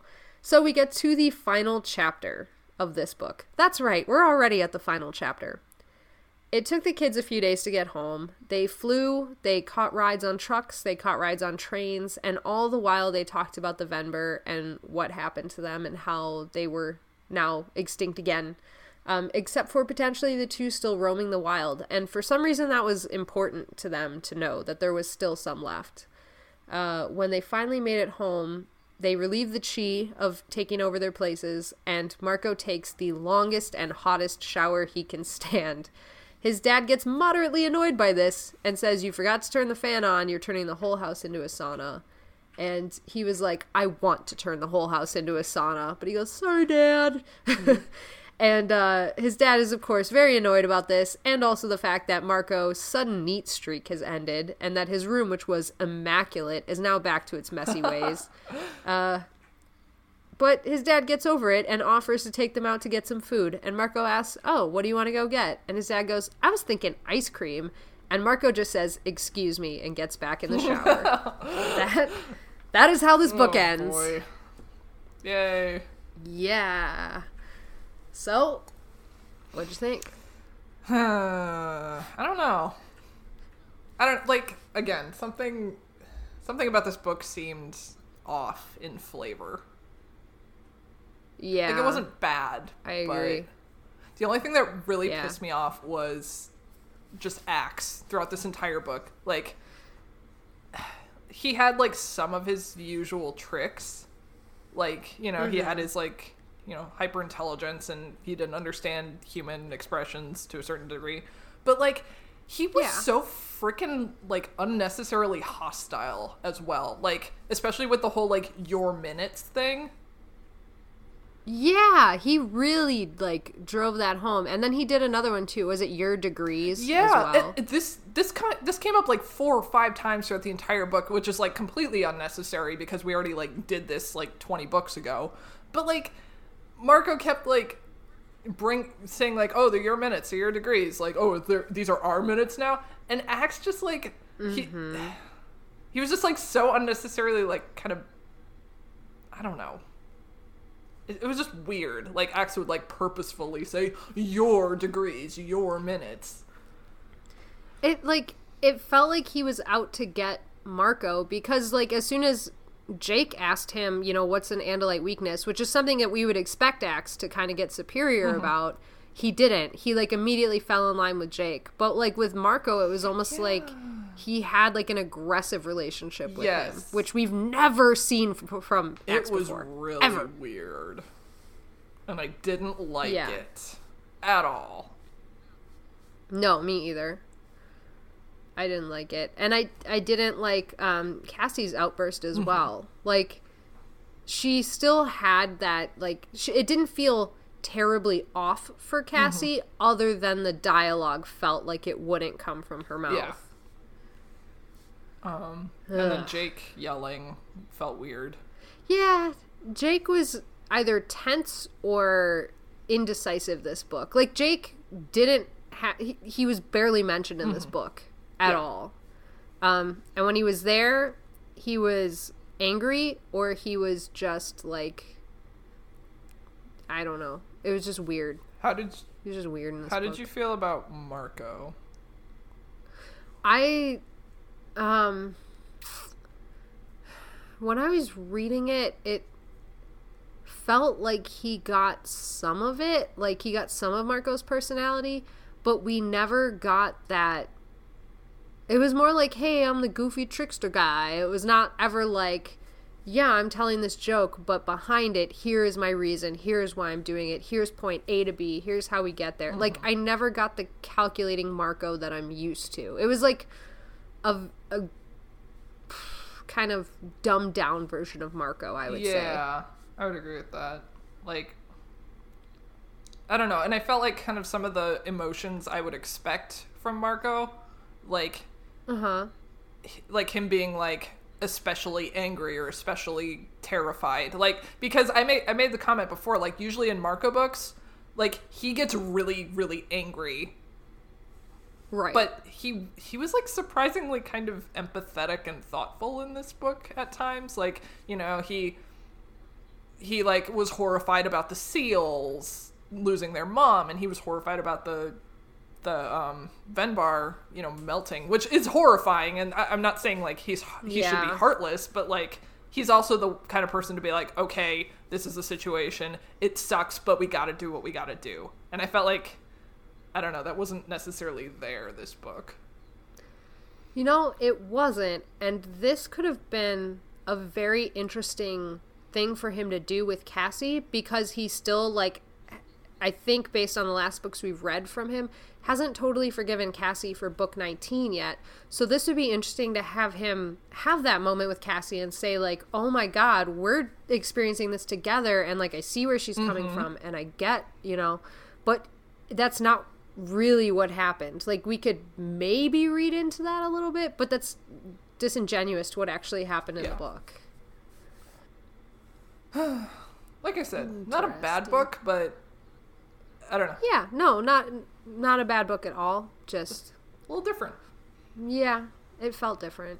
I did like that. Um, I did like the kind of like person versus nature kind of feel of this book. Like, Yeah, you know, it, it kind of rang a little similar to like when they got stuck in the jungle or when they got stuck in, Mm-hmm. you know, the time of the dinosaurs. So I, I do like the kind of whole like, this is how we survive in extreme climates. And we might not have the proper morphs for it, and this is how we have to adapt. And I, I just I liked all of that. I thought it was really interesting.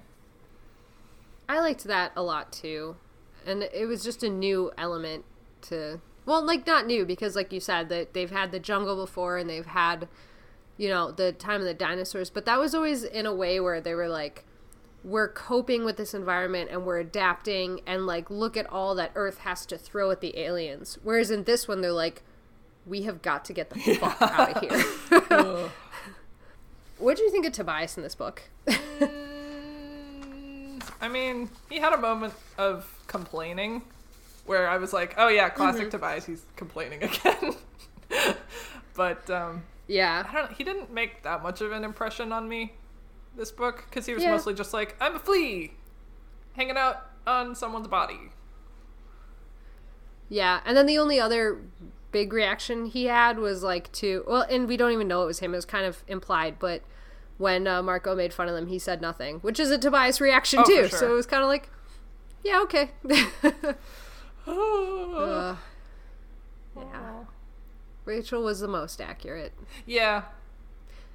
Especially with that The other thing, um, oops, sorry, go Um, ahead. especially with that whole like polar bear versus grizzly bear thing and she got all like bummed about it she's like i can still do it like because i'm very aggro Yes. Um, I was just thinking because it was a Marco book and uh, Katherine Applegate's husband, who helped her write the series, Michael Grant, he was always um, saying Marco is the character that's kind of like his personality, and that's like how. Like he relates the most to Marco, and he writes it as like Marco is kind of similar to him. So I wonder how he felt having this one be like ghost written and if he read it and thought like oh that's not kind of my tone like you know i just wonder what he thought of it so um when you say he helped write the series was he like Mm-hmm. just kind of a like a collaborator sounding board person or did he actually i think like he actually yeah. wrote like yeah he was a writer on it um but i believe that he could not take any credit to it Gotcha. because he was in some sort of legal trouble and couldn't couldn't work at I the time. So um yeah. But i believe he he helped and he you know he wrote a good chunk Okay. of it. Do you know anything about So- the this particular ghostwriter? Uh, I looked up his name before this and added it into the uh, spreadsheet, but it's also right in the front cover. So it was written by um, Jeffrey Zuehlke, uh, Z U E H L K E. Zul- Zulke? Zulk? Zulk, probably. Um, I don't know much about him. Uh, and I'd have to kind of read into it a little more. Like I'd have to look up other stuff that he's done, but I would be really interested to know from Applegate like knowing that she she doesn't trash talk people and that sort of thing. But I'd be really interested to know like which of the ghostwriters she was thinking did the best job because um I mean, I don't think this guy did a bad job at all. no I know Well- that their constant like criticism was like we tried to give them more freedom to like write their own voice into Animorphs, and most of them did not take the bait. interesting. But that's all I yeah because like i don't Yeah. really know kind of how ghostwriting works. Like like you said that uh kay applegate did the initial outline and probably provided a lot of like character notes and stuff. But like yeah. if then jeffrey writes the book does she have any input after the fact like does she do revisions or do they just send it right to scholastic or like what's Oof. I I wish I knew more about the process. I've got to imagine that she has the ability to add revisions to it or to say no, that's like not how this would sound like. But the other thing is we're working with such a tight deadline. Yeah. Like it's a monthly deadline, right? So there's got to be a point where like the editors just say this is what it is. We got to go. Like Sure. I don't know. Hmm. Yeah, that would be really interesting to hear more about how that works. yeah Huh, I'd be interested anyways. i do take umbrage with the writing of my darling Ax though just saying Yeah. Yeah, I don't think he quite nailed that character.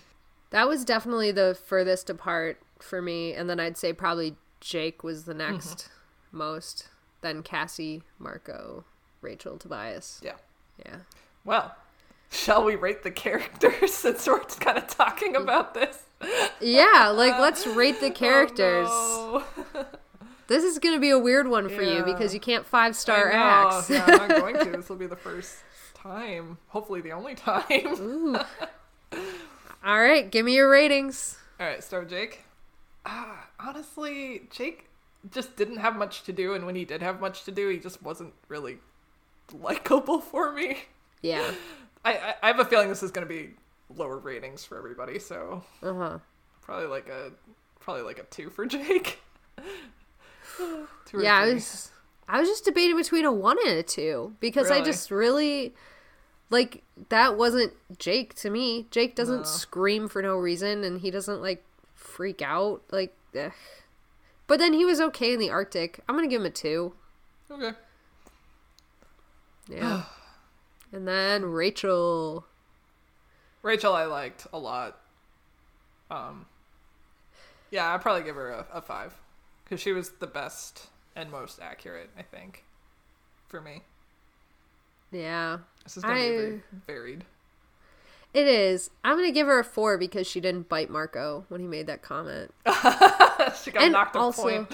yeah, she get knocked. She gets knocked a point for that. Also because um, anytime somebody uses the words "your honey" or "your hubby," my skin crawls. There's something about Oh. those particular endearments that I just heave. Like I hate it. So she gets four. She gets four for not kicking Marco's ass. Yeah. Because you personally Yeah. hate the word honey. yes. I never said these were fair ratings. so she gets four stars from me. Oh, it- Jesus. Well, I mean, honey is just so often used as like a very condescending thing to call somebody. so Oh God, I can definitely like Yeah. relate. Thank God. It's the worst. um, Tobias. He didn't really do much or make a big impression on me. But there was nothing really wrong with him except for that weird, like, I'm a flea, what am I gonna see? sort of comment. So probably a Yeah. three. You could end up on her butt. You don't know. Gross. Gross. I'm sorry. I said my butt. Jake Uh. apologized for his butt. yes. um, yeah. Three? Pretty neutral score. Yeah, him, I would just middle of the road. Three. Cassie. Cassie. Cassie. Cassie. Uh, three? just threes all around. I don't know. She's Yeah. fine. Yeah. I liked her points. I see. I three, want three and a half, to. four. I don't know. Yeah, I was just gonna give her a four because that excellent point. Do you think I would like that line resonates with me? That whole. Do you think I would put an animal live? Yeah, that's yours. and that's like a big growing point for. I'm gonna give her four. Yeah, I'm gonna give her four as well. Marco. Again, not my favorite Marco, but I. I don't know though. You seem to always not particularly love Marco books. yeah, but that's. I mean, that's because he's usually very angry or stupid, and I don't like that. But he wasn't really angry or stupid in this book. But I also kind of felt like that wasn't the Marco I've come to know. So I don't know. I'm having Yeah. a weird kind of like whiplash here. Yeah, because it's like he didn't do the things that I hate, but also I got this new version and I still hate it. Not hate. Hate's a strong word, but you know, you you did what I wanted and I still didn't like it. But that said, like when we're scoring characters in their own books, because we have the most that character's the most fleshed out in that book, I want to give them a higher score just because I saw a wider range from them. You know what I mean? Mm, True. Yeah. Unless they do something horrifically offensive and then they get Yeah. Then then it's like stars. yeah. So I guess I don't know, probably like a three and a half for. I don't know. I don't know. I'm Rating is gonna- hard. Reading is hard. I'm gonna give him a two, just because I didn't like Damn. it. I just didn't like what he was doing. Like, I don't know. I like. I hated the forced mother thing. Yeah. Um, I thought that there was a lot of points in time where like we'd normally see Marco interacting with the team and like having these moments, like flying into Visser 3's meadow, morphing into the fly, finding each other. Like I thought we'd have these moments that yeah. jump at, and there was nothing.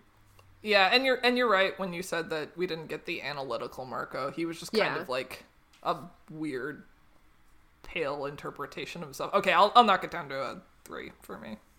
Okay, I'm keeping my two for Marco. And then my sweet boy. Your sweet, whom I sweet did not like at all in this book. your sweet, sweet baby boy. Oh, you you they done you dirty Ax. They done you. They done you bad. They they don't offend you somehow. Oh god. yeah, I'm sorry. He gets a two from me. that I it pains me so much, but This is like gonna be. We're gonna look back at our timeline of our star ratings, and we're gonna be like, "What the fuck happened in this book that we did not give our favorite characters five stars?" oh, I mean, I yeah, I don't know. I didn't feel particular ways towards Ax. Uh, like be I don't know because I don't have that like really like I love Ax. He's great. I enjoy everything he does, but like because I don't have that like I he's like not my favorite character. I just feel really like nah about him. Like I, I don't really care. Like he wasn't himself. Obviously, I didn't like it because normally you know he's great and funny and like blah blah. And this was just kind of like a a Cliff Notes version of Ax, and Mm-hmm. I just I don't know. I don't care. So two. I agree with you. Give him a two. Oh, I, I'd give him a three, except for the fact that I know he can be so much better, and I hate that he's not. So he's a two. Yeah. There, that's my rating. I agree. I don't want to give him a one. Like, ugh. No, I'm not gonna give him a one because he didn't do anything shitty. But Yeah. you know, yeah, Yeah. give him a two. Goodness. Visser three? He was so dainty in this book. I'm giving him a three. Oh no! Visser three can't get a higher score than Ax. I hate it. I'm well, okay, oh, but he was so dainty. Oh, Like God. everything he did, he was just flipping around, floating trots, beautiful da da da. Like I'm feeding in my meadow, I'm monologuing on my ship, I'm walking down the halls with the Andalite Bandalite. Like It was. he was so joyous. It was pretty great. If I held Visser Three for 30 seconds in this book, he brought me joy, and I would keep him. Sure. Okay. That's fair. Uh, all right. Yeah. All right, should we do the last fucking five books we read? Yeah. Yeah. Oh, this is gonna be hard. fucking yeah, this is gonna be super hard because it starts with the second book in the David arc. Fuck. Yeah, and then Rachel's the third book in the David arc. Uh, and then we have Tobias's book where he finds out about his lawyer's alleged uncle's alleged dad's whatever. Um, and then we have the Helmacron book. I know where that falls on your scale. not high, not, Not high. high. at all. And then we have this book, this Arctic book. yeah. So, Oh dear. what's your rating? Should I go from five to one or from one to, one to five? You do you, man. Okay. so, prob. Let's be honest. I didn't enjoy reading what happened in the David books because they were so horrific, and I fucking Yeah. hate David. But those books were fucking great, and just mm-hmm. I've been listening to our old episodes and just like reliving them and just being like, I fucking hate David, but this book made me feel like all the emotions. Yeah. So I'm gonna go with Rachel's David book as my number one. Nice. Um, and then I'm gonna detour detour a little bit and then go. I did love the Helmacron book for number two. Then the then the other David book, Jake's, and then the Tobias book, and then this book, and that's my top Okay. five. I like that. That's a good ranking. That's I can see why for all of those. Although I am slightly surprised you didn't put Helmacrons at number one. But your reasoning is is very just sound. I just oh my god. Like I, I loved it for the goofiness that it was. Yeah. but like at the end of the day i think just making me feel the emotions mm-hmm. that and like leaving such a lasting impression on me is going to rank higher which is what rachel's david book was Yeah.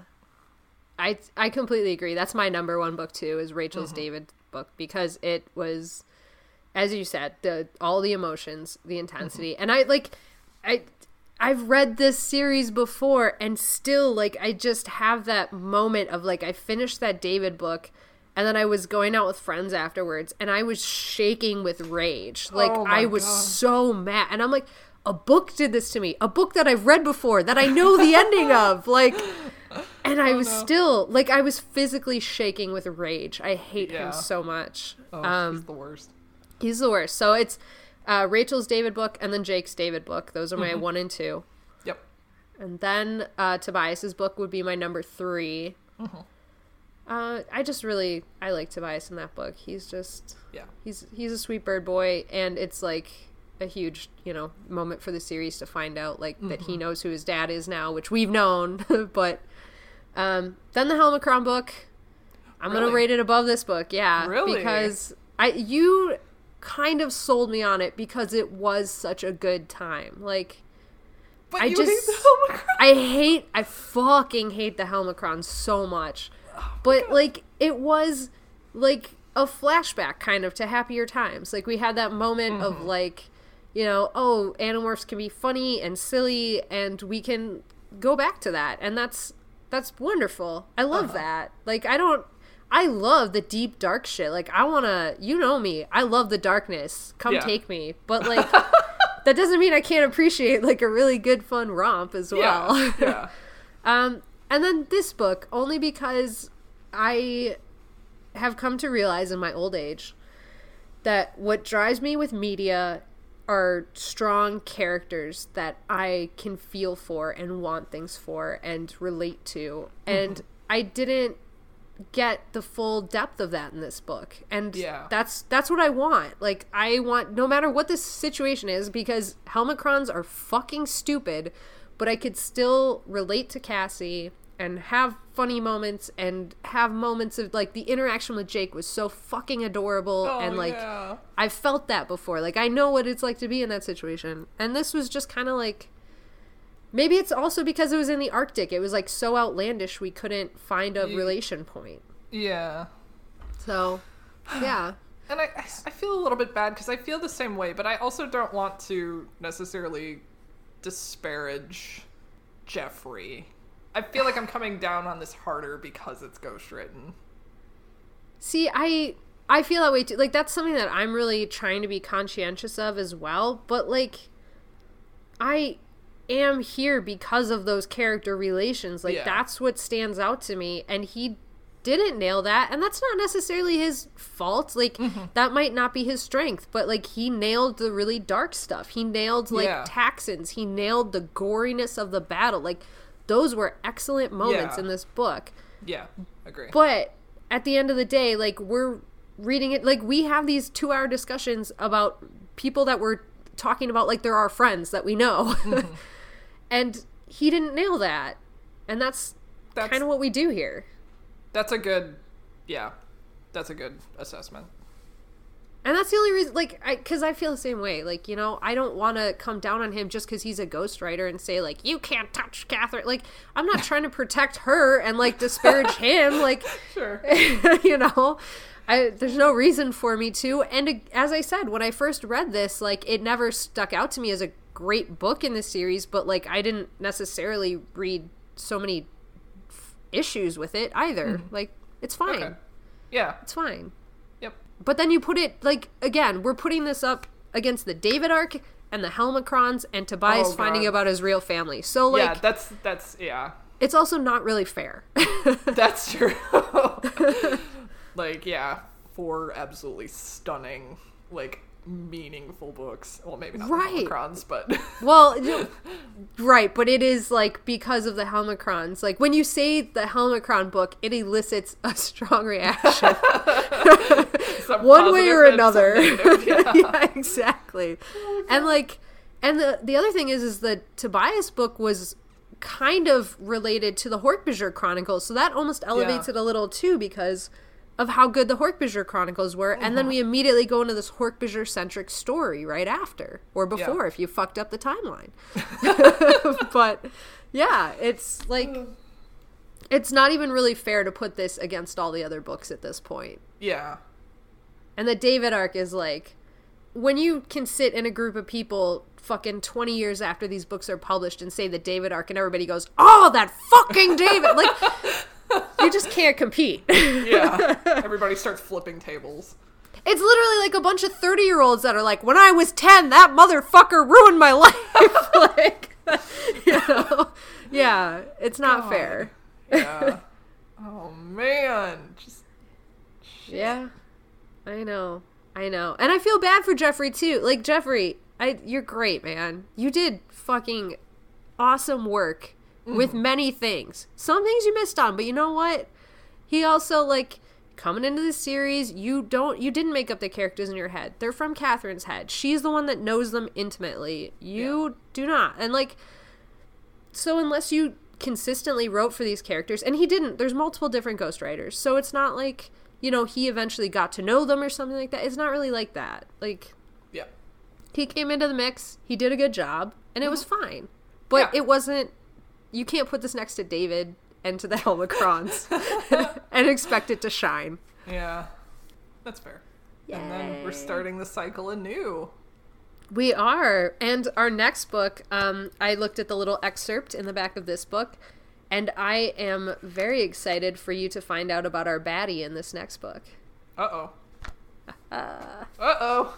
It's gonna be a good time, and Oh, it's dear. Jake, which we always end up really liking Jake books. I love Jake books. Yeah. So, Yeah, I, I just feel like Jake doesn't usually have much to do in everyone else's books, but in his books, I'm just like, yes, there you are. it's so much a reflection when you read his books and he's talking about like I'm holding it together for the team. I am in charge of the team. Like I have to act like the leader. And it's it does make for such a bland character in the other books, but then when you mm-hmm. get in his head it's like holy shit, wait. this is really good. You are so complex and nuanced. yeah, exactly. And you just never show it, which is Yeah. may like I wouldn't even say it's a detriment. It, you kind of want to say, "Oh, that sucks that you don't see it all the time," but that's such incredible show me, don't tell me writing. Yeah. Like it's awesome. So I won't knock it. I'm excited. I'm excited too, and I like I packed up um the next four books. I think it's four books before we get to Megamorphs three. I was looking at them, and I'm just really excited for the the breadth of stuff that we're about to be reading. Like it's gonna be a wild ass ride. cool. Awesome. So any uh any final words? I guess. Mm, no. I'm good. Cool. All right. Cool. Well, if uh, you, dear audience, dear listeners, who we love so much, have any final parting words for us, or continued words for us, or beginning words for us, you can email us at uh, anonymousanimorphs at gmail.com. You can check out our website, which is animorphsanonymous.com. You can find us on Facebook, which is uh, for the main Facebook, just search Animorphs Anonymous. Or f- to join our super secret, super awesome group, you can go to facebook.com slash group slash Animorphs Anonymous. And we are the Andalite Bandalites. And um, there is so much cool stuff there, but I did want to call out one thing before handing it off here that um, one of the people on there whose name I will hopefully Casey will look up behind my back while I talk about this wrote a short story from a joke that we made uh, the other week, which was about Tobias collecting stamps, and they wrote this amazingly adorable and awesome short story that they asked us not to share, so we won't. But if you join the Andalite Bandalites, you might be able to go check that out, and it was adorable and awesome, and I love it. So, was it Aaron? Uh, yes. Nailed it! That was from job. memory. Fuck Good yeah! Dang. so That was some there we go. It was adorable. I concur. It was amazing and lovely. Oh man. All right. Where else can? uh Oh wait, we also have an Instagram, don't we? And it's at Animorphs Anonymous, and we also have a Twitter, which is at Animorphs Anon. Okay, what else? Tell me more. All right. Um, find us on all podcast services that we basically know of as a collective human group, uh, including Google Play, Stitcher, Pocket Casts, iTunes, Podcast Republic, Spotify, etc. Etc. Nice. is not a podcast service. I just said. But if weird. it were, we would probably be on it. yeah. All right, tell me about your comic though. Uh, I have a web comic. It's called B-Side You. Uh, you can find that at E b-s-i-d-e-y-o-u comic.com. Um, I also have a Patreon, which I update weekly with uh, pages that you can read ahead if you care to sponsor me. Um, and yeah, it's fun. I make it with my hands. It is fun, and I already have a favorite character, but I will tell none of you about it, and it's not Rachel this time. All right. Well, should we get out of here before we freeze to death in the Arctic tundra of recording? Yes, I'm into it. All right. Well, not anymore because because climate change. It's still freezing where I am. It's fucking cold as shit. I'm jealous. No, you wouldn't be if you were in a polar vortex. oh, is that still happening? I'm so sorry. It's, I think, kind of over, but also the temperature is never recovering, and also global warming, we're all going to die. Yeah. And on that terrible disappointment. oh, God. all right. Bye. Bye.